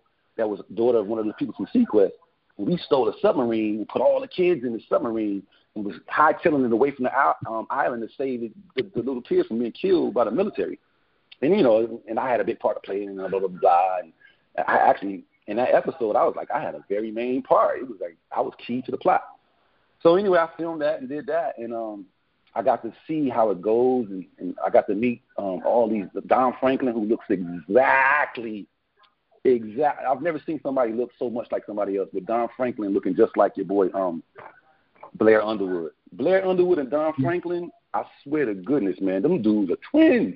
So when I first walked on set, I thought that was Blair Underwood, but it was Don Franklin. And then I got to work with Roy Scheider, the dude from Jaws, you know, the, um, the main dude from Jaws, the movie Jaws. And so, you know, just being around that and getting little acting tips. And then I had to learn some Portuguese um, to, to ask the kids if they wanted some ice cream. Um de cada vez. You know what I'm saying? I had to learn a little. So I had a coach teaching Portuguese between scenes. It was dope, man. I felt like a star for the day. I had my own trailer. You know what I mean? So that was a good experience. And, and you know, I did pretty. I acquitted myself pretty well, having had no experience, to the point to where a couple of people wanted me to keep going, and they they were willing to coach me, um, and stuff like that. Um, Kim Fields, we were cool with Kim Fields. Her mom was a, a coach and stuff, and they, you know, Kim was like, hey, you should, you know, get with my mom and stuff. But I just, you know, I didn't really want to be an actor. I did it because it was something that I was I had uh, access to, and of course, I, you know, I wanted to do that in my life once, but acting, I got so much respect for because I can I can never not be me. So those roles where people stretch themselves to be just extra vulnerable and just totally become some other thing and they you know they ain't worried about looking crazy. I'm too worried about looking crazy, man. I can't be looking. I can't let it go so much, man. I can't flip myself into just some old, you know, like how Halle Berry could make herself be this prostitute for this role and really be a prostitute. I can't. I can't. I can't yeah. make my mind let me do that. Like, you know what I'm saying? So I, I'll be whack as an actor because I'll be too one dimensional. I'll be like the same dude in every movie. You know what I mean? And I recognize that. So I, you know, I wasn't going to act. You know what I mean? I just I'm not a good actor. You know, but I did pretty good in that little episode and stuff like that. And um, and I tried out. I was with an agency. I was a creative artist agency for a little while. They were sending me sides, and I popped up at a Martin Lawrence reading. Comedy is harder than anything you could try to do because of timing and stuff. And then you know you just you got to just either have that or not. I, I I'm not no comedian, man. I don't have that timing like that. I don't, my voice projection and and else, I don't have that. You know what I mean? So I kind of like, ah, I'm cool. I'm cool. I'm cool. you know what I'm saying? But uh, but I big ups and respect to everybody who did. But um, yeah, that's how we got into um that's how we got our music in the seaQuest and stuff like that. I mean, that's how I got to be in seaQuest is through our music. So 1995, the group releases its second album, the vastly underrated Blackface. Blackface. The second album yeah. the single, "The Place Where You Belong," "Come with Me," and "I Don't Want to Be Alone." There were also some deep the remix. The remix of Jay Z, man. Yeah, we're getting to that. That's, that's, that's one of the next okay. questions. Okay. Do you feel like the label dropped the ball from a from a promotional point with the second album? Oh yeah, for sure, for sure, for sure, for sure, for sure. Um, you know, like, I don't know what it is with second albums with you know on um Gasoline Alley and MCA. Yesterday yeah. I interviewed uh, Randy and um Jermaine from To the Extreme. And their second album was vicious. I mean, that was that was some serious grown man R and B. And like with you guys on mm-hmm. your second album, you guys had grown so much vocally and just what you guys were talking about and how you were coming across, it's nothing like the first album. Like you guys didn't try to repeat the formula on the first album. You guys were actually showing off your vocals, you know, singing better and really yeah. growing as artists. So MCA really dropped the ball on that second album because it's the yeah. on that second album, especially Mr. Turn You Out. Yeah, that should have been a single. That's I was gonna say that to you. Like I felt like Mr. Turn You Out probably could have been our lead off single on a real, real, real, real, or at least coming out to come with me or something like that. Cause that song was banging, man. Like woo. But um, but um, the the second album was better for both of us because they didn't we didn't have to rush to do it. We literally took almost a whole year to record Blackface, and we had a, ch- the first album was two weeks. So we said the formula. We didn't repeat the formula we had no formula for the first album, man. It was like y'all better get in there and make something so y'all can give it to the label so they can put an album out instead of just a single and make twenty dollars. So that's all the first album was, was just a collection of songs that we felt would represent us enough. Um, but the second album, we were like, okay, let's be artists now. Let's try to like craft a a theme and, and really go there and stuff like that. So we, we and the label just didn't like our album because it was different from the first album and it was it was brothers making music, they really couldn't relate. Um, they didn't have any A&Rs that could really relate to what we were producing or putting out uh, in the name of Black. Edgar Bronfman from Seagram's had just bought the label, and um, it was just going in a different direction. So the Black music department had like massive turnover. So there was never one uh, team, the um, executive team on the Black music side to be consistently there enough during the project to really put their fingertip on it. Like they kept getting fired, new one would come in, and they would be even more kind of like whitewashed. They didn't they ear with, and so we suffered from that. We suffered that, and um, you know, uh, we didn't have any real direction in that way except for our internal direction. So nobody politically aligned themselves with our album, like an A and R. You know, like the A and R attaches to your album, and they are with you and do. Then they'll have a vested interest in making sure the label, you know. But we didn't have that political piece. Matter of fact, Gasoline Alley um, um, which was always a joint venture with MCA. Our second album was more on directly on MCA to, believe, uh, to tell you the truth, their resources, and they had Mary J. Blige and all these other artists and Josie coming out with stuff that was more prioritized in our piece. And then they then they didn't understand our music the second time around. They didn't really get it, you know, the growth, um, because that's who we really were. The second album was who we really were. The first album was a collection of songs from these young dudes that just happened to put some songs together that happened to appeal to people. But the second album was forethought and stuff like that. And um, you know, they just like Mr. Turn You Out and that could have been a man. That was bang. That, if we had a video for that, that would have been just monstrous. But um, and then you know, Yeah. I don't want to be alone. Yeah, and the But single we- days, you know- turning you up. That was a secret weapon on you know on my little mixtape they used to make back back in my single. Bruh. Now, once again, I got to give credit. I got to give credit where it's due. Carl Martin. Carl Martin wrote that. Like the lyrics, that's Carl's lyrics.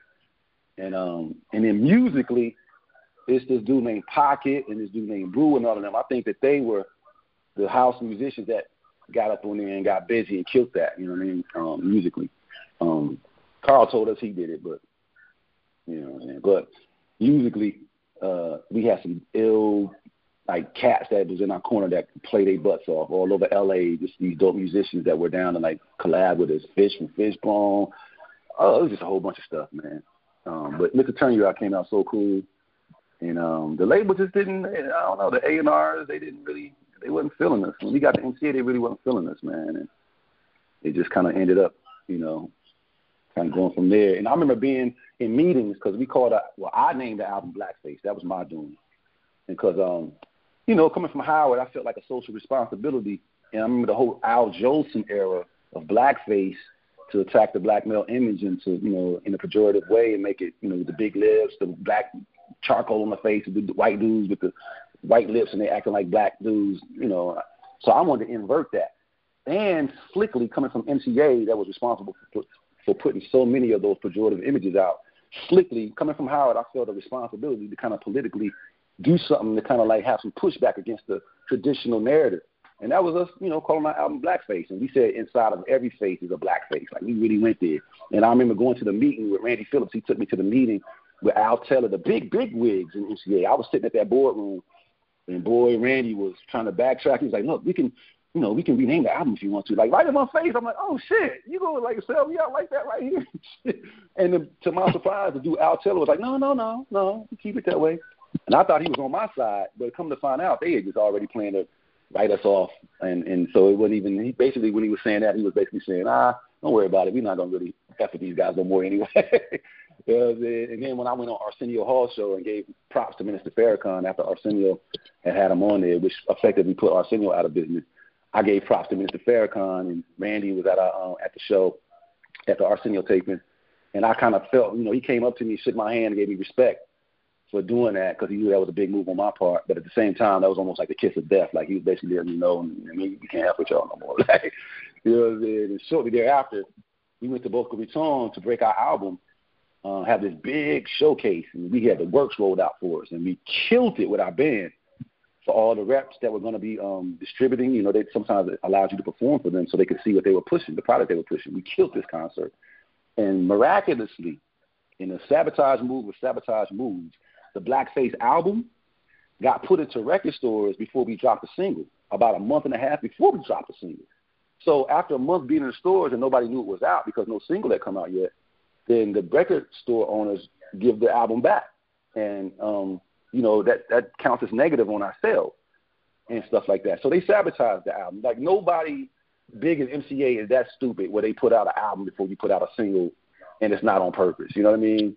So um, and and they did that. We weren't even on that little board. We used to go to record store. They would have a little chalkboard talking about the new the new um arrivals coming this next week. You know, this is they didn't even have us on that. You know what I'm saying? So that's why Blackface when it came out um didn't do any kind of numbers. It finally went gold, and by now I'm sure it's platinum after all these years and stuff. But but yeah, mean, you know, we we kind of got we kind of got sabotaged for a lot of internal reasons and stuff like that. But the Blackface album with the fans, it kind of caught on later, and then we started seeing testimonials and people hitting us up and different things where people finally caught on to it way after you know it, it came out and they they got it, you know, and um, said it was. We always get that, yo. That album was way underrated, way underrated. You know, vastly you know, underrated. I, vastly underrated. So I before we get into the question, I gotta ask: being on MCA around '95, did you all ever run into uh, New Edition when they were doing the Home Again album, recording that, like in the studio or just in the building?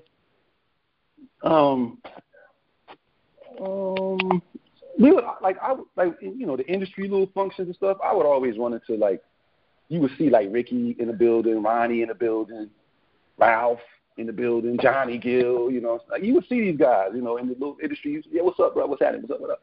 You know, we really, we was never really I mean, but we didn't have no, we went on, I ain't, we didn't have no, like, we, New Edition is the godfathers of this thing. There's new, this, the new burgeoning R&B scene with younger people.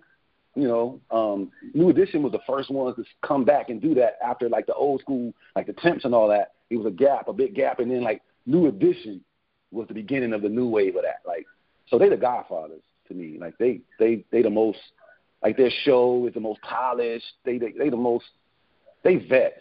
You know what I mean? So you, you they know how to do it, and so you got to know that. And so you look at them like that.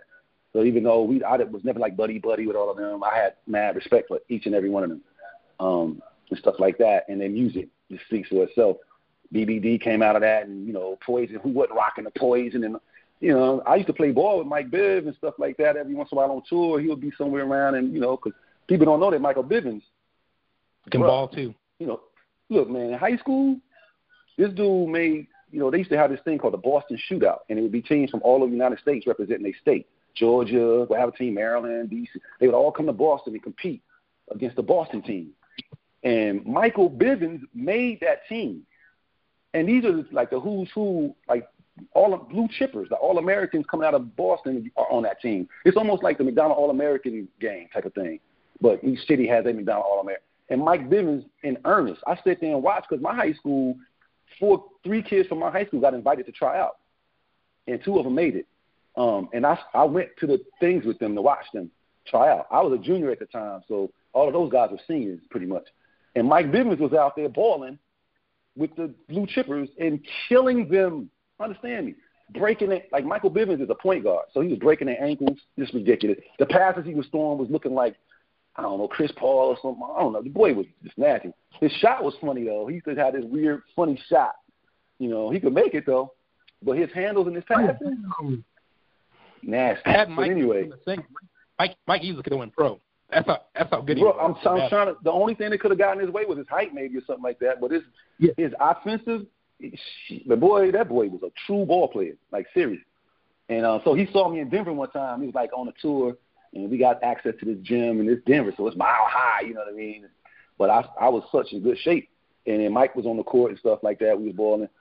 Somebody threw me a pass. I came down. You know, Jordan was my big hero, so I took off sideways from the dotted line with that sideways dunk. Boom. And Mike Biv was looking at me like, damn, bro. I was like, yeah, bro. You know what I'm saying? you know what I mean? But, yeah. But New Edition was, I, I, you know, we, we ran into each other all the time, but I didn't see them recording their music and stuff like that. All right, so we talked about the Jay Z joint. I don't want to be alone, the Marley Marl remix, which is one of my top ten remixes of period. Did you ever get a chance to meet Jay when he did his verse? Yeah, we met Jay, but not when he did. Let me tell you how this whole thing happened. This is a whole other thing I think the fans would like to know how that went down. Because it was real. Uh, uh, what's what's the word that they always use for like um clandestine? It was like some real clandestine type stuff going on. Like so, okay, I don't want to be alone tonight. Um, cool song, you know. We did it. That was a fun video to do because the director, the little funny little dude, he was on roller skates through the whole video. Like he was the director that used roller skates to get around. It was hilarious, but it was fun.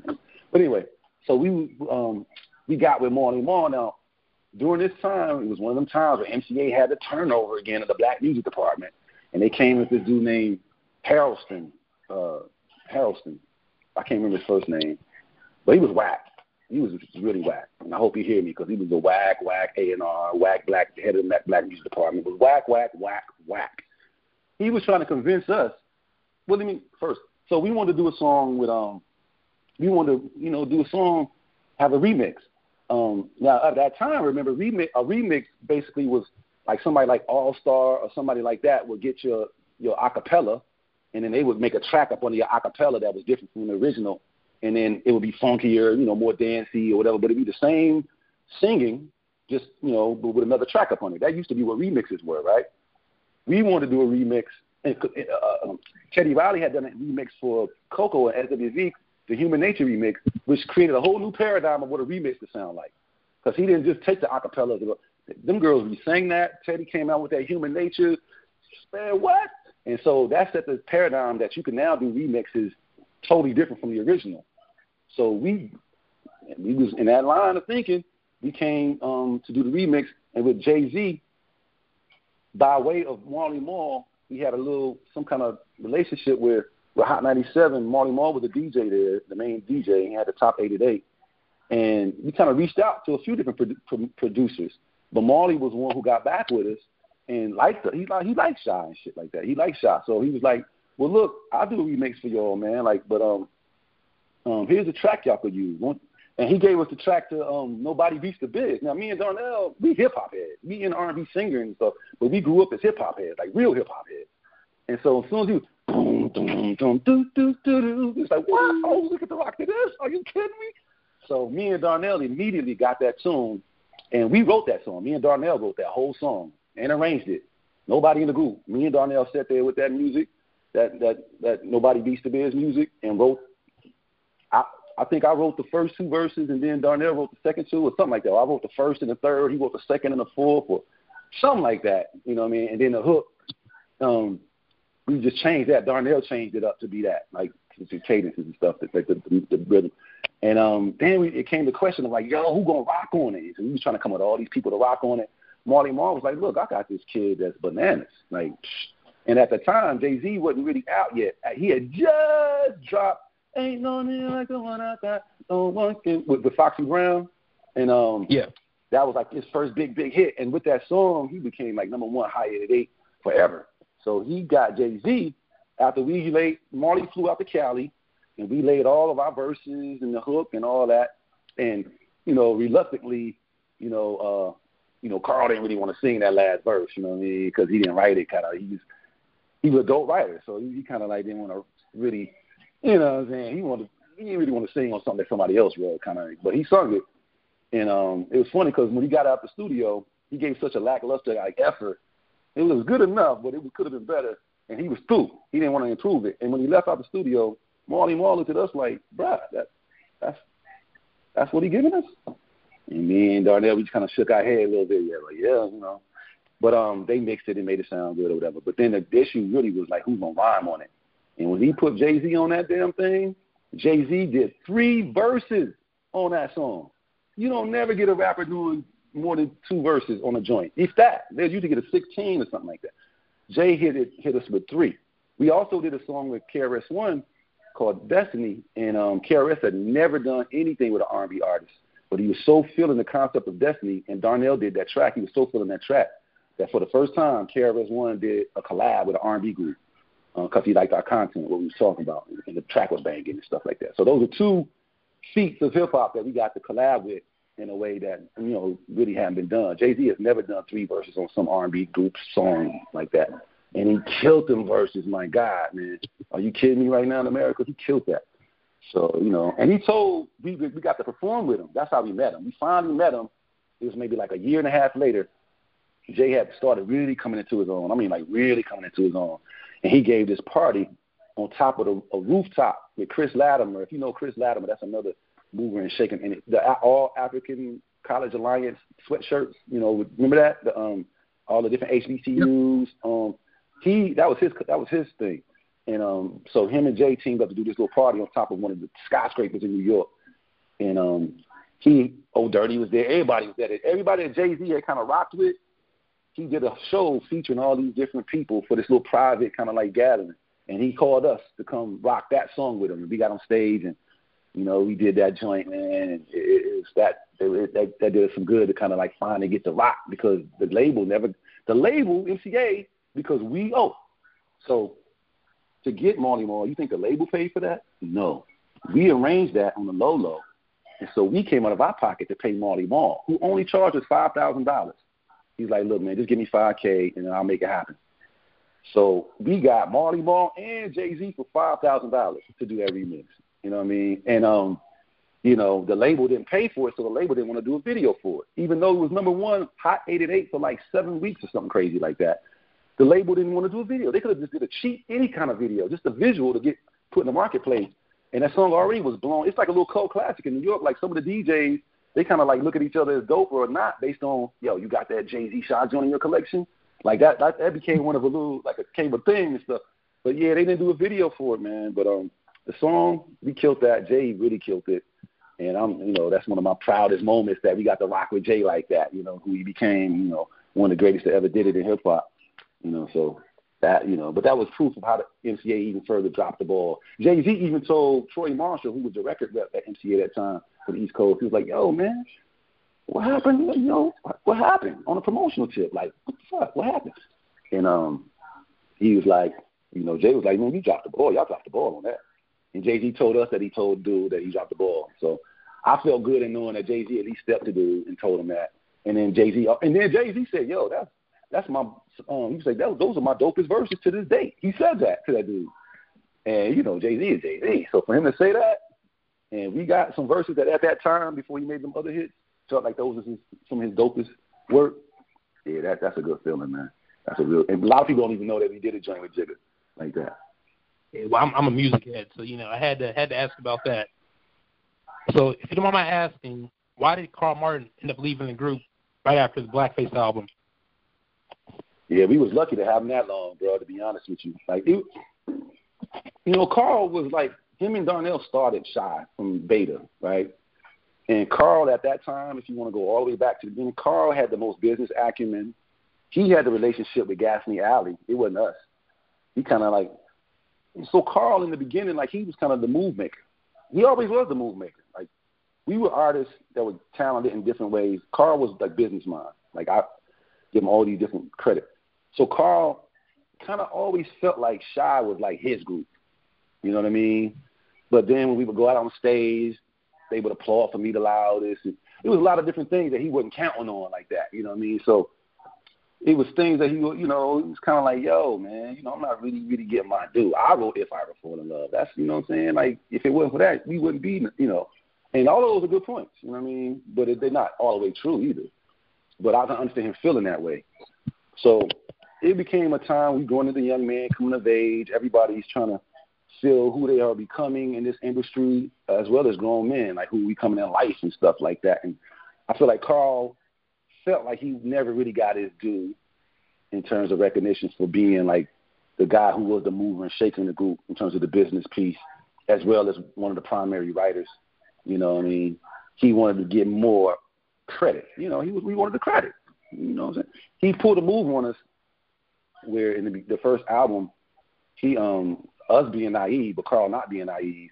While we recording, um, if I ever, uh, the label came with their representatives. They had these sheets. Now these, these straight out of Howard. We don't know nothing about this paperwork, and we trying to sing. We in the middle of a session trying to sing.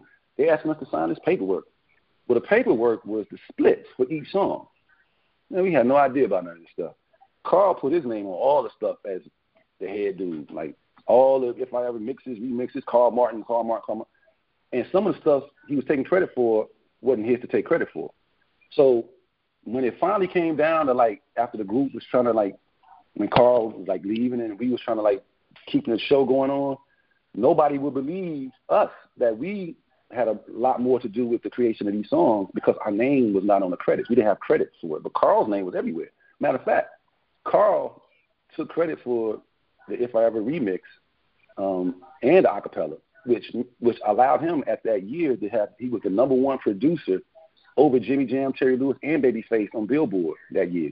It was crazy, and um, uh, but it was really Marc and Darnell's music that kind of like bolstered that, and so stuff like that was happening. And you know, when we you know there started being friction between us based on the fact that we weren't going to be like Shai featuring Carl Martin. It wasn't gonna be like that, bro. Like we we built this brand together, whether you like it or not. So his solution was like, you know what? I think I've outgrown y'all.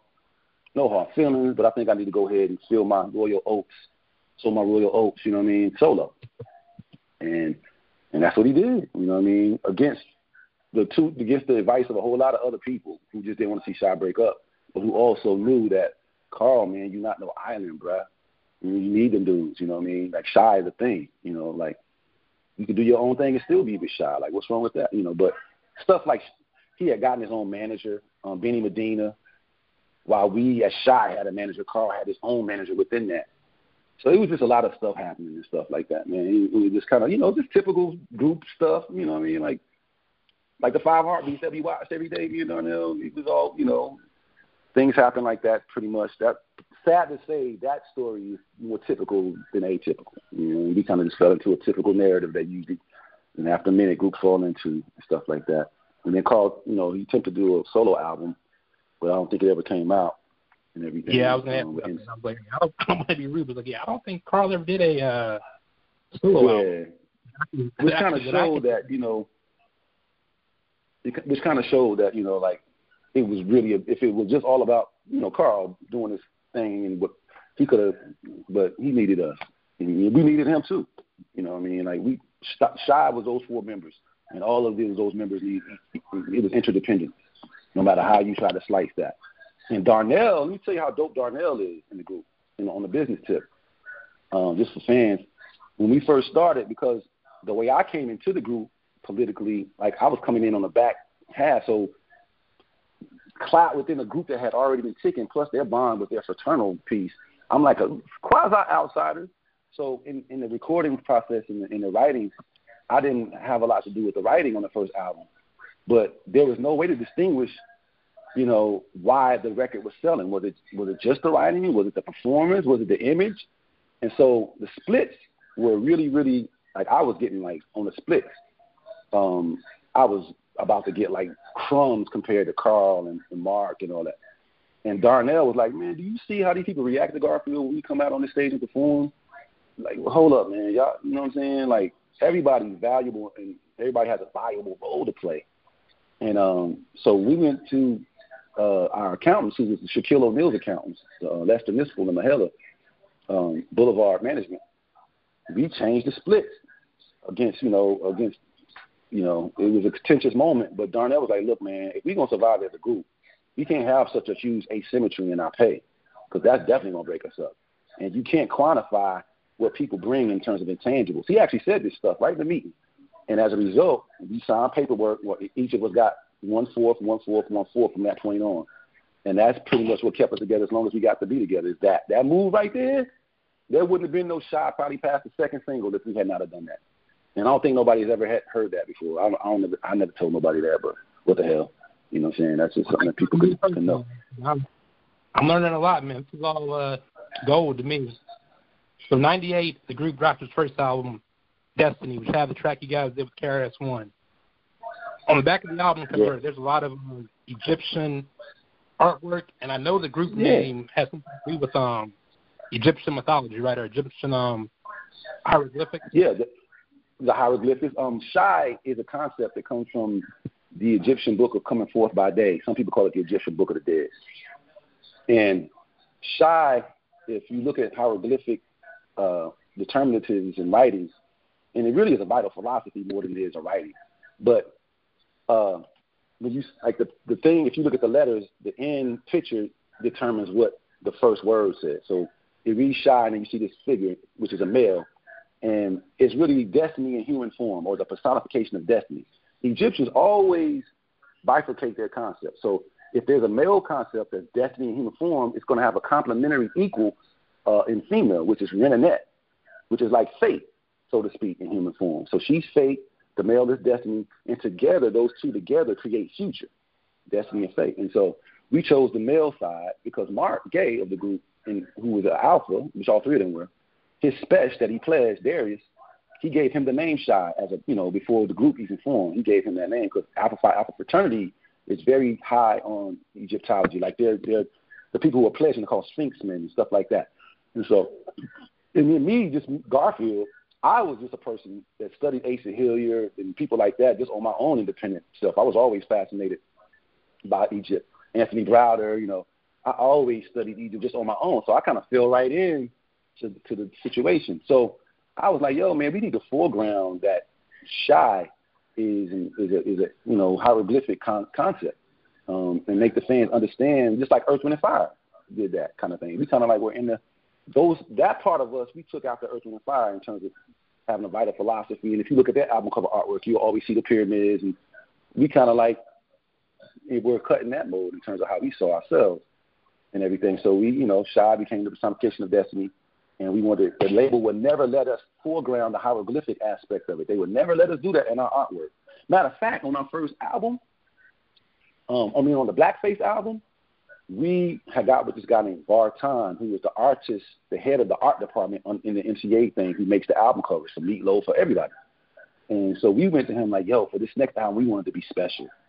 And we came up with this concept, bro, where it was like a torch was illuminating like some kind of dark cave that was up underneath like the pyramids, and the light, the in the lit foreground of the torch, the, the torch light, you could see the wall with these hieroglyphic uh, people on the wall, which was the three of us, but the, the rock was falling out in some places. The rock was chipping off the wall. And at the places where the rocks had chipped away and falling off, you could see our actual flesh face undertones underneath the rock, implying that we were like living hieroglyphics encased underneath the the stone hieroglyphics that was our likeness in front of us. Like we were actually living under under there, like our, our actual selves. And it was powerful imagery. And that we were gonna call, we were gonna call that blackface. And um, man, the art department had almost finished it, and some director from higher up was issued that uh, blocked them from saying that we can't use that. I was like, wow. So that kind of let me in too on, um, you know, that there was definitely some control imagery. Shai is a guy that's standing right next to the the mid part of the scales. If you see that picture, that that actually is Shai, um, and you know, and so that deity is there. But we were really steeped in um, ancient hieroglyphics as a vital philosophy. And um, I study, you know, a lot of stuff. This is a guy named Schwaller de Lubicz who really breaks it down as a vital philosophy, and I'm always reading and trying to advance my understanding of what hieroglyphics actually are, and um, you know what the symbol is versus the symbolic. And it's real philosophical stuff, but we were cutting that cloth, yeah. So cool, cool. For for that album, definitely we wanted foreground. Uh, 2004, I'm in the Air Force. I'm stationed in the UK, and I'm sightseeing around London, and I walk past the record store, and I see you all dropped a new album, Back from Mystery System, The Love Cycle. What do you recall about yeah. recording that one? Well, we didn't record it as like a, we didn't start off recording that to be an album, like a project. We just we were in the lab. We had picked up um, Eric Willis, um, which is a friend of ours from Howard, and he had sung with us on Destiny on a couple of the cuts. Like remember last, he was just on a couple of cuts with us, and we knew him from Howard days. Like he was one of the homies, and um, so we just put him in a group from there, and we every day would come over to Darnell's house on Casio in L.A., Casio Street, and we would just be recording music. Like we just didn't stop. You know, we were doing shows too at that time. We, you know, even though we didn't have any music out, Shai was going to Germany, and we were doing all these you know, a lot of little shows all around everywhere, Century Century Club, and in the meantime, we would meet up on different days of the week and just we'd be recording songs, creating tracks, recording songs, just creating a catalog, not for any particular reason other than the fact that we do music and we just need to be making songs. That's how we saw it. But at a certain time point, we had amassed too many damn songs. Like, yo, we got to like vet some of these songs, man, because we just like, what, what are we doing with these songs? Some of them were getting dated with just the fact that we just didn't do anything for so long. Now the sounds were dated. We're like, look, man, we can't just keep singing all these songs and not doing nothing with them and we didn't really have any money to get them like really mixed, like mix mixed, and put them out like to the master, like Ernie Grundman, Bernie Grundman mastering studio, like the real uh mixed stuff. But we were like, look, you know, Nas and different people like that always put out like the lost tapes and those types of you know albums, even though and everybody already understands that these might not have been the singles that would make the album, or this might they not they might not have been completed or all the way finished in some form or fashion but you can still hear the song idea and appreciate it. It's done enough to still, you know, dig it if you dig it. And so that's how that came about. We finally created a body of material that we were like, look, man, let's let's just let fans hear some of this stuff because we've been away for so long, and we do have music, but you know, if we, if we keep waiting around to get a budget to mix it and we're not signed to anybody, we're gonna be waiting forever, man. Let's just go ahead and just put some of this stuff out. And that's kind of what that was. And we ended up naming it back from the mystery system. And um, you know, we performed some of those songs when we went to Germany, and you know, people loved them.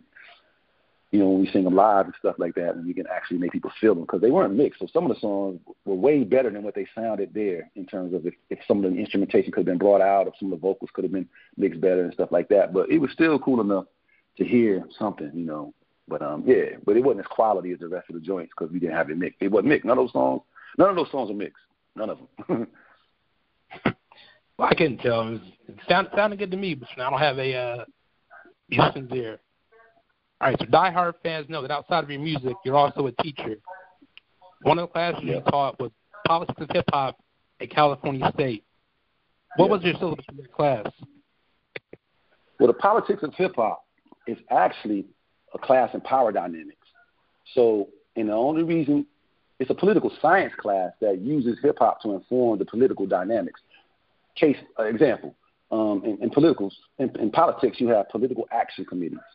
Um, look at the pharmaceutical one, the insurance one. They, these PACs. Look at AIPAC from Israel. These PACs fund the politicians and put a lot of money behind their campaigns. Why? To get them to represent their interests after they're elected. You know what I mean? And that kind of ensures it because now we putting this money in your pocket, blah blah blah. Right? It's, on the music side, you got program directors. Um, you got money that comes to these program directors from labels.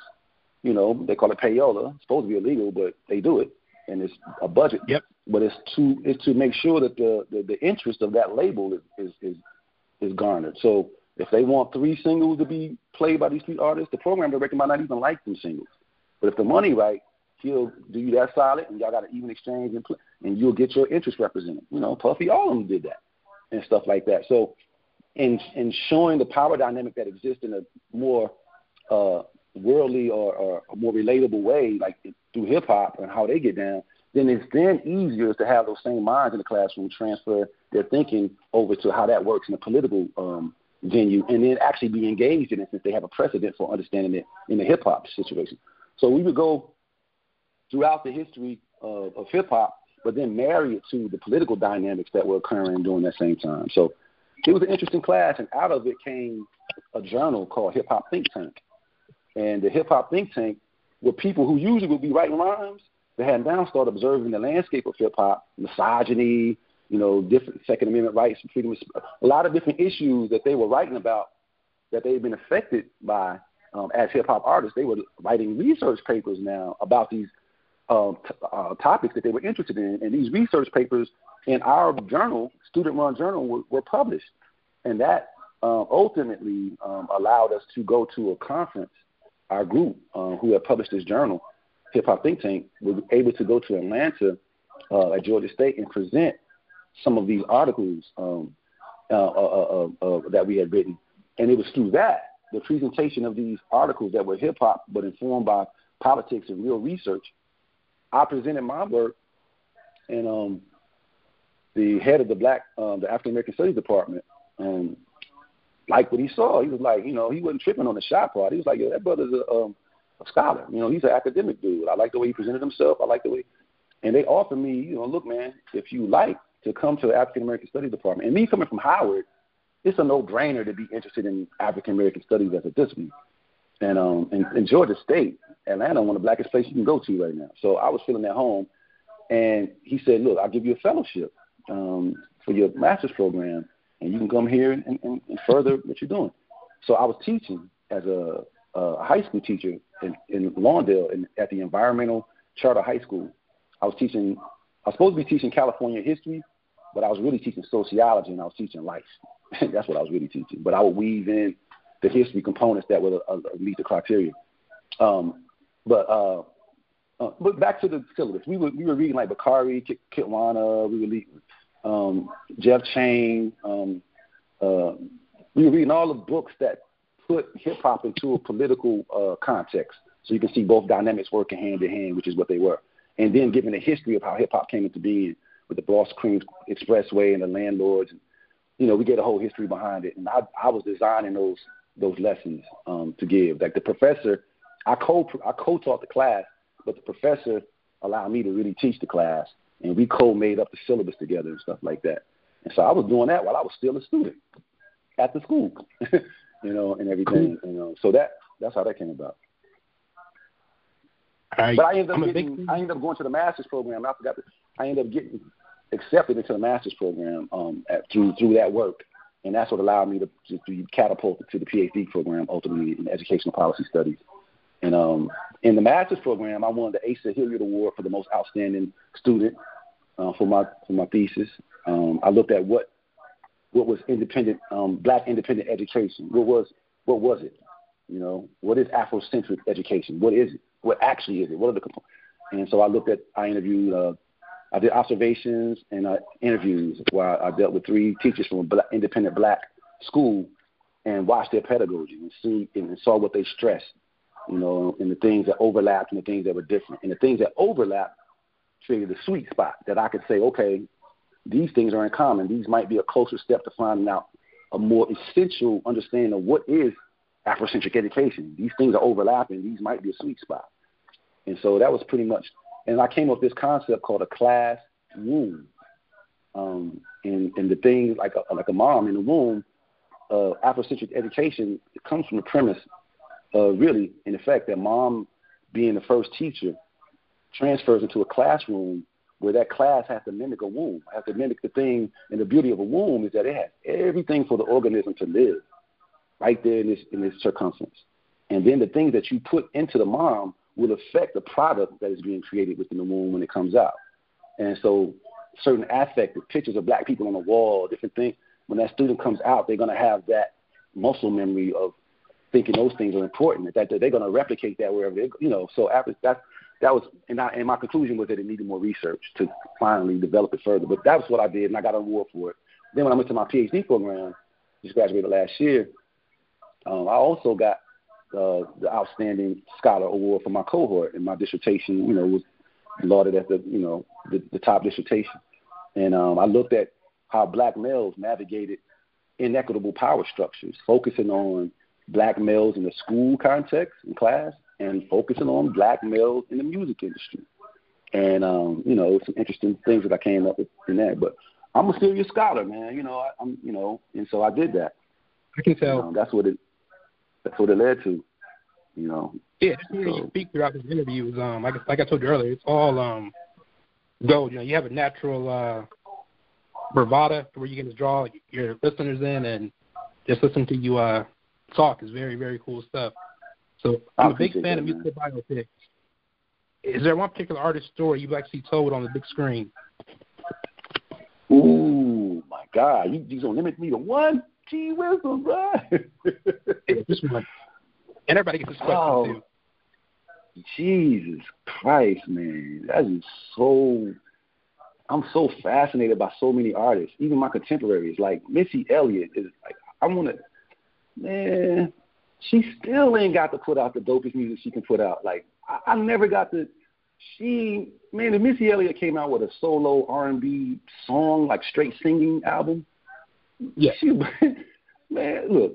So let me think. Let me think of Raphael Saadiq. I love that brother.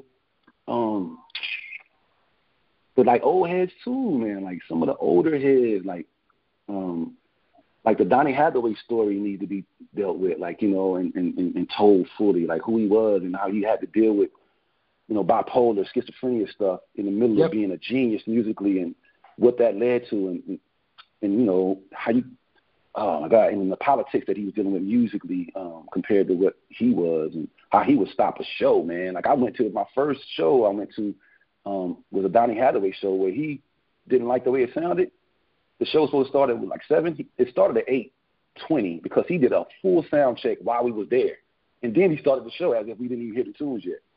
Um, that, um, but ah, man, who else? Um, Jesus Christ. Uh, yeah, Stevie, of course, Stevie. I'm gonna put Stevie up there. You know, Marvin. Um, um, but my contemporaries, man, I'm, I mean, I feel like like I want people to go and, and really check out Meshell Ndegeocello, cello, understand her, because there are going to be other issues that that pop up. You know, like her sexuality. I think, yeah, dealing with how she was able to like, you know, because you know she's she's on um, what do you call it un um unabashedly who she is. Yeah, unapologetically who she is. You know what I mean? And I think that her story would be an important one to foreground, so women that are that are like her can see the strength in her, and then really really understand Forget your sexuality. Do you hear this woman playing this bass right now in your ears? You know, like, but it just to show her as an artist, you know. And and and, and but ah, there's so many people, man. And, and ah, man, who else? There's somebody I'm missing that I really had thought about this before, and I I know there's somebody who I really really am interested in. Um, you know, of course, the Princes and the Michael Jacksons of the world are big yeah. icon, but I think there's there's people um under the radar that are bigger than their under the radarness, and those are the cats. And I'm like, that cat need to be looked at. Um, uh, man, and, and it's Oh, Sly and the Family Stone. Well, that's old, old, yep. old. But I think Sly is the godfather of a lot of these artists that they don't even realize that he's the godfather of. Prince included.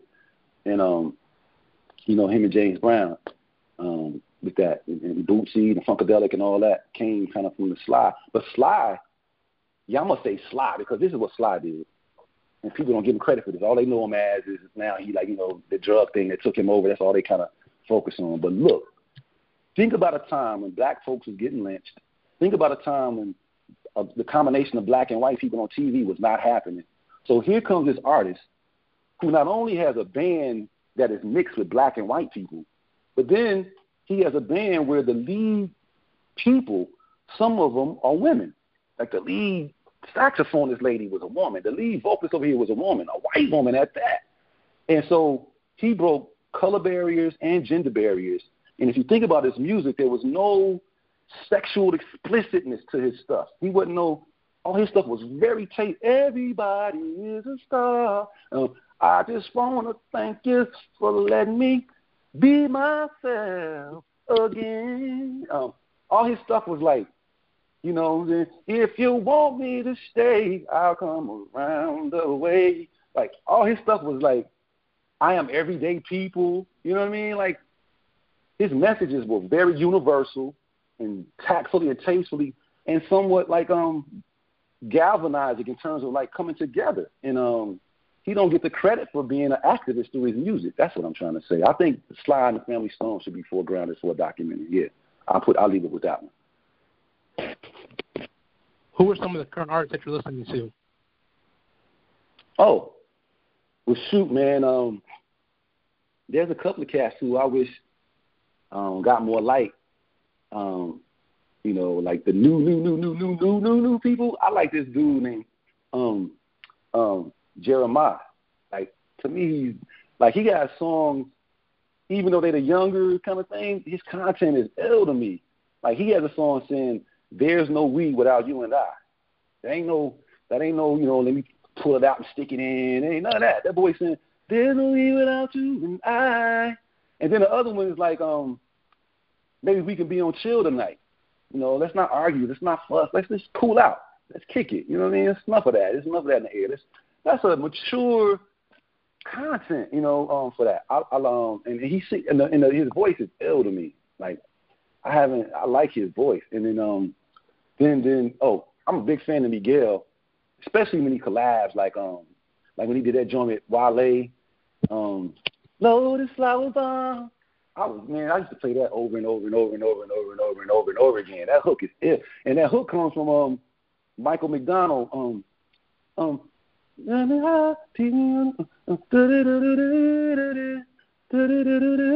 my baby. That's um.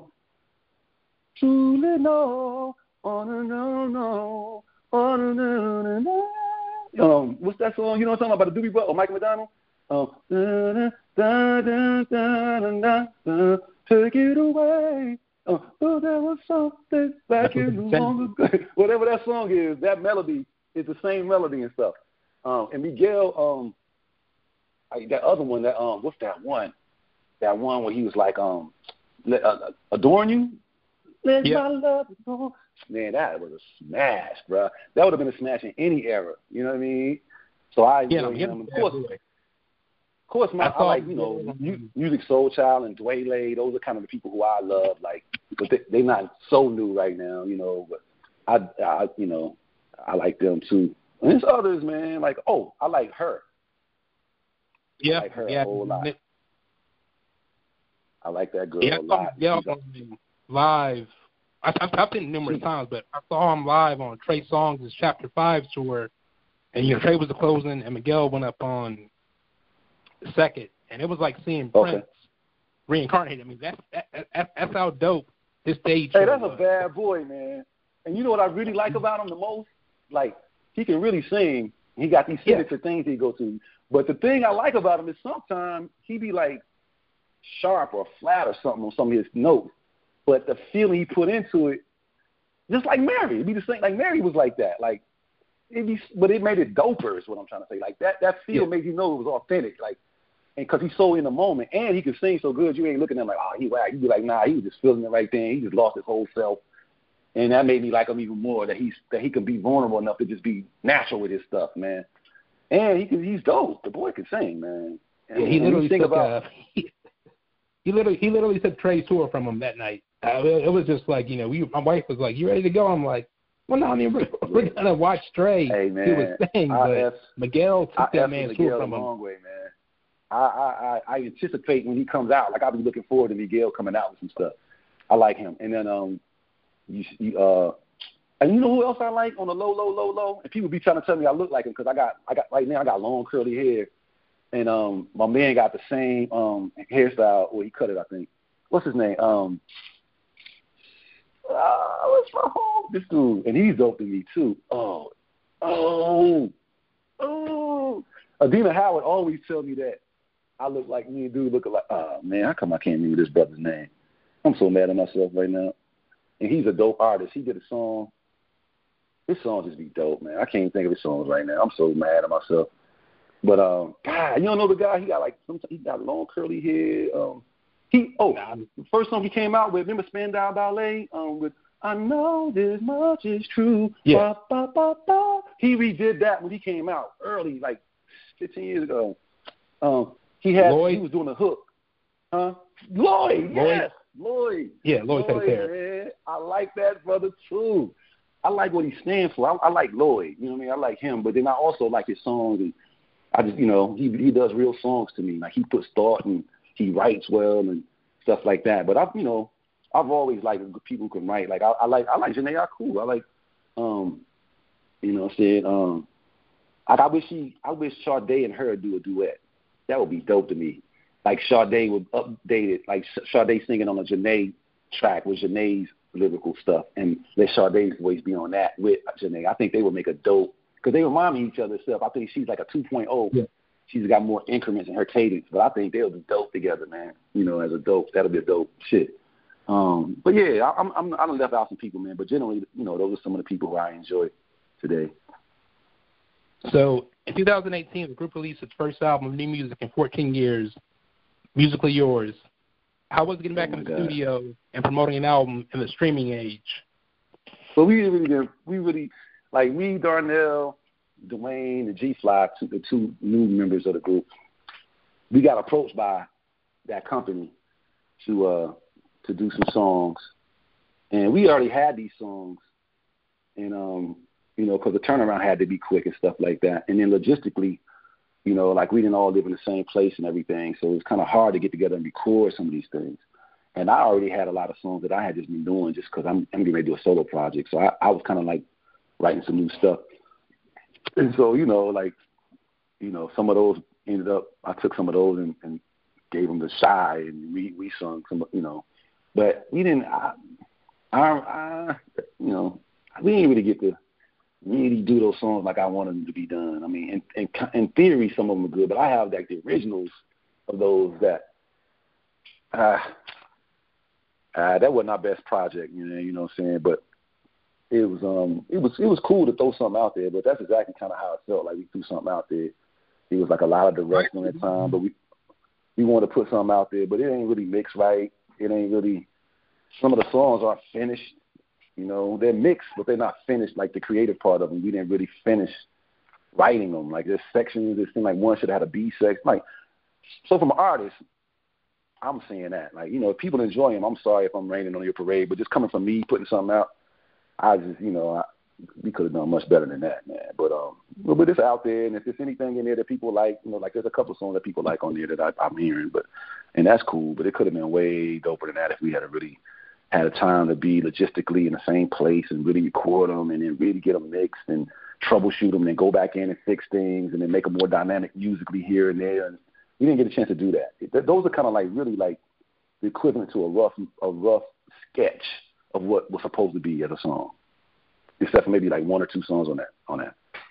You know, Like I said, I actually Like bought the CD. I still support the artist. So I mean, yeah. I Heartbeat might be the only one on that I, I like. Was it is it Heart? Um, um, um, Heartbeat, I think it is. I think that's probably the one I liked on there. yeah, I mean, um, I, yeah.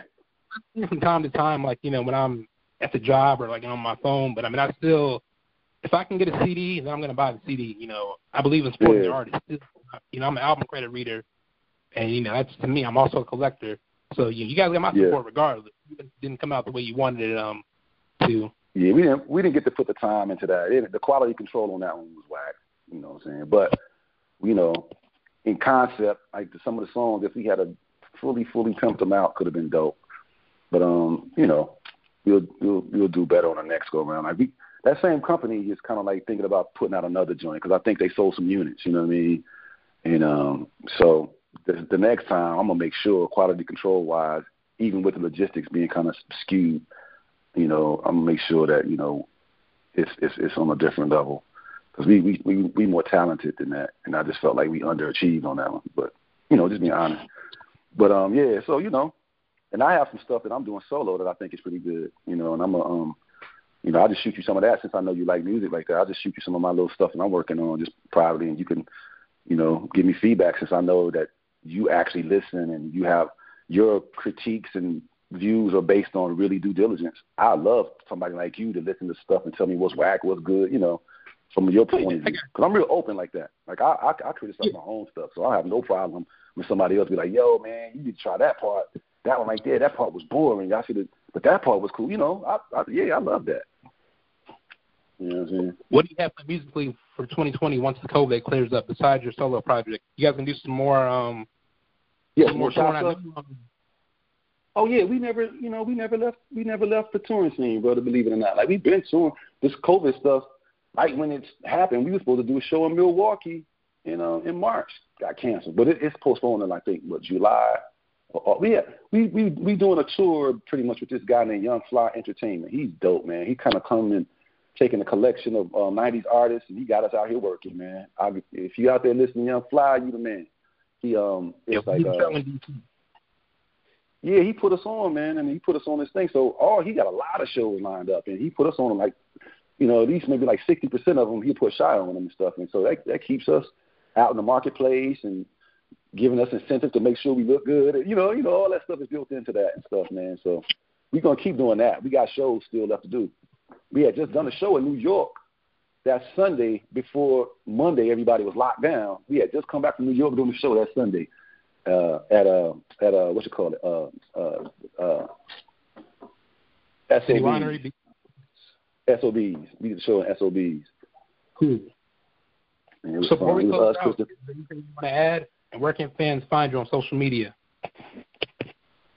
Oh, um, Shiroglyphics is um, you know, it's like Shai, but then you got the roglyphics part, like hieroglyphics, the roglyphics. That's in um Facebook and our Instagram.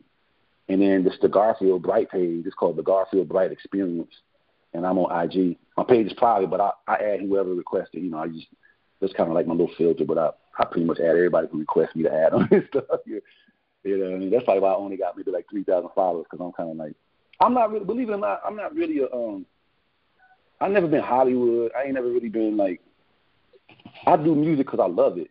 I don't really do music to be all out there like that, even though it's put me out there like that. Like I'm not a. I don't. I, I feel confident and secure in my own self that I feel like you know without that I'm somebody. So I don't really need the stage and all that. It's fun, real fun. But even without it, I'm good, man. You know, my spirit is good. Like I, I just like to create. As long as I'm alive and I'm able to think my own thoughts and create things, um, that's that's a high quality of life for me, man. You know, and so this just puts it on steroids when you can go out and do a show in front of people and stuff like that. But um, you know, I'm just a different kind of cat when it comes to all all of that. Like I'm not a real conspicuous consumption based person. I don't wear no jewelry.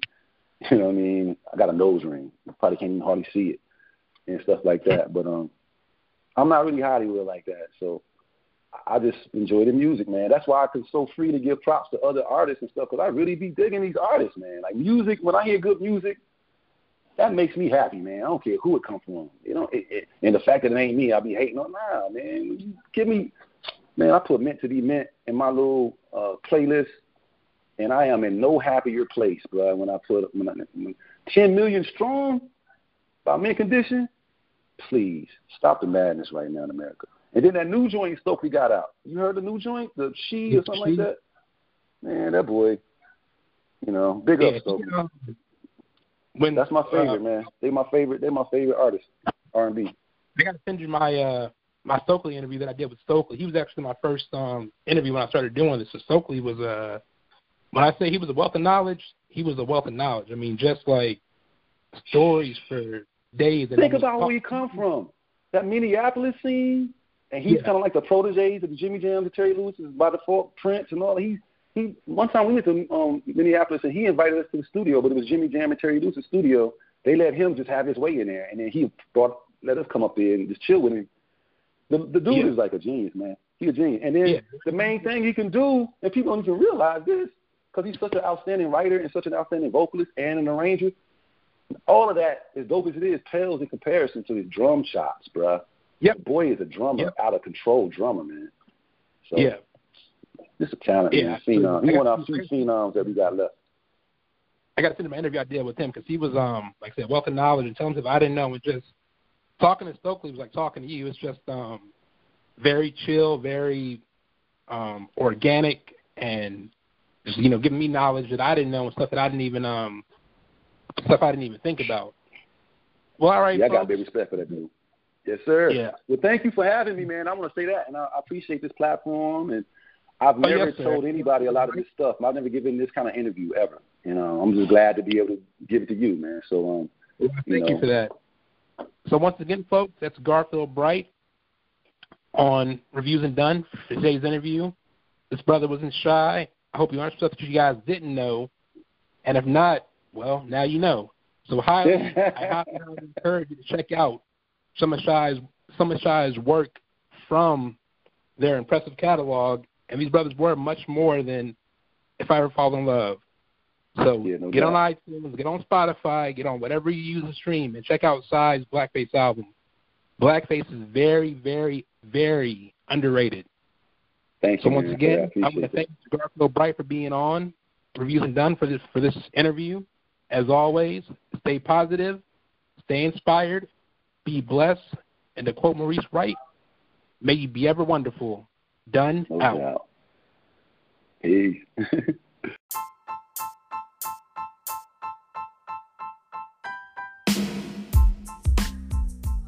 Hey, yo, check it out. This is the Wild Cowboy with a lot of style, boy. One of one, untraceable. Punks jump up to get beat down, slow down.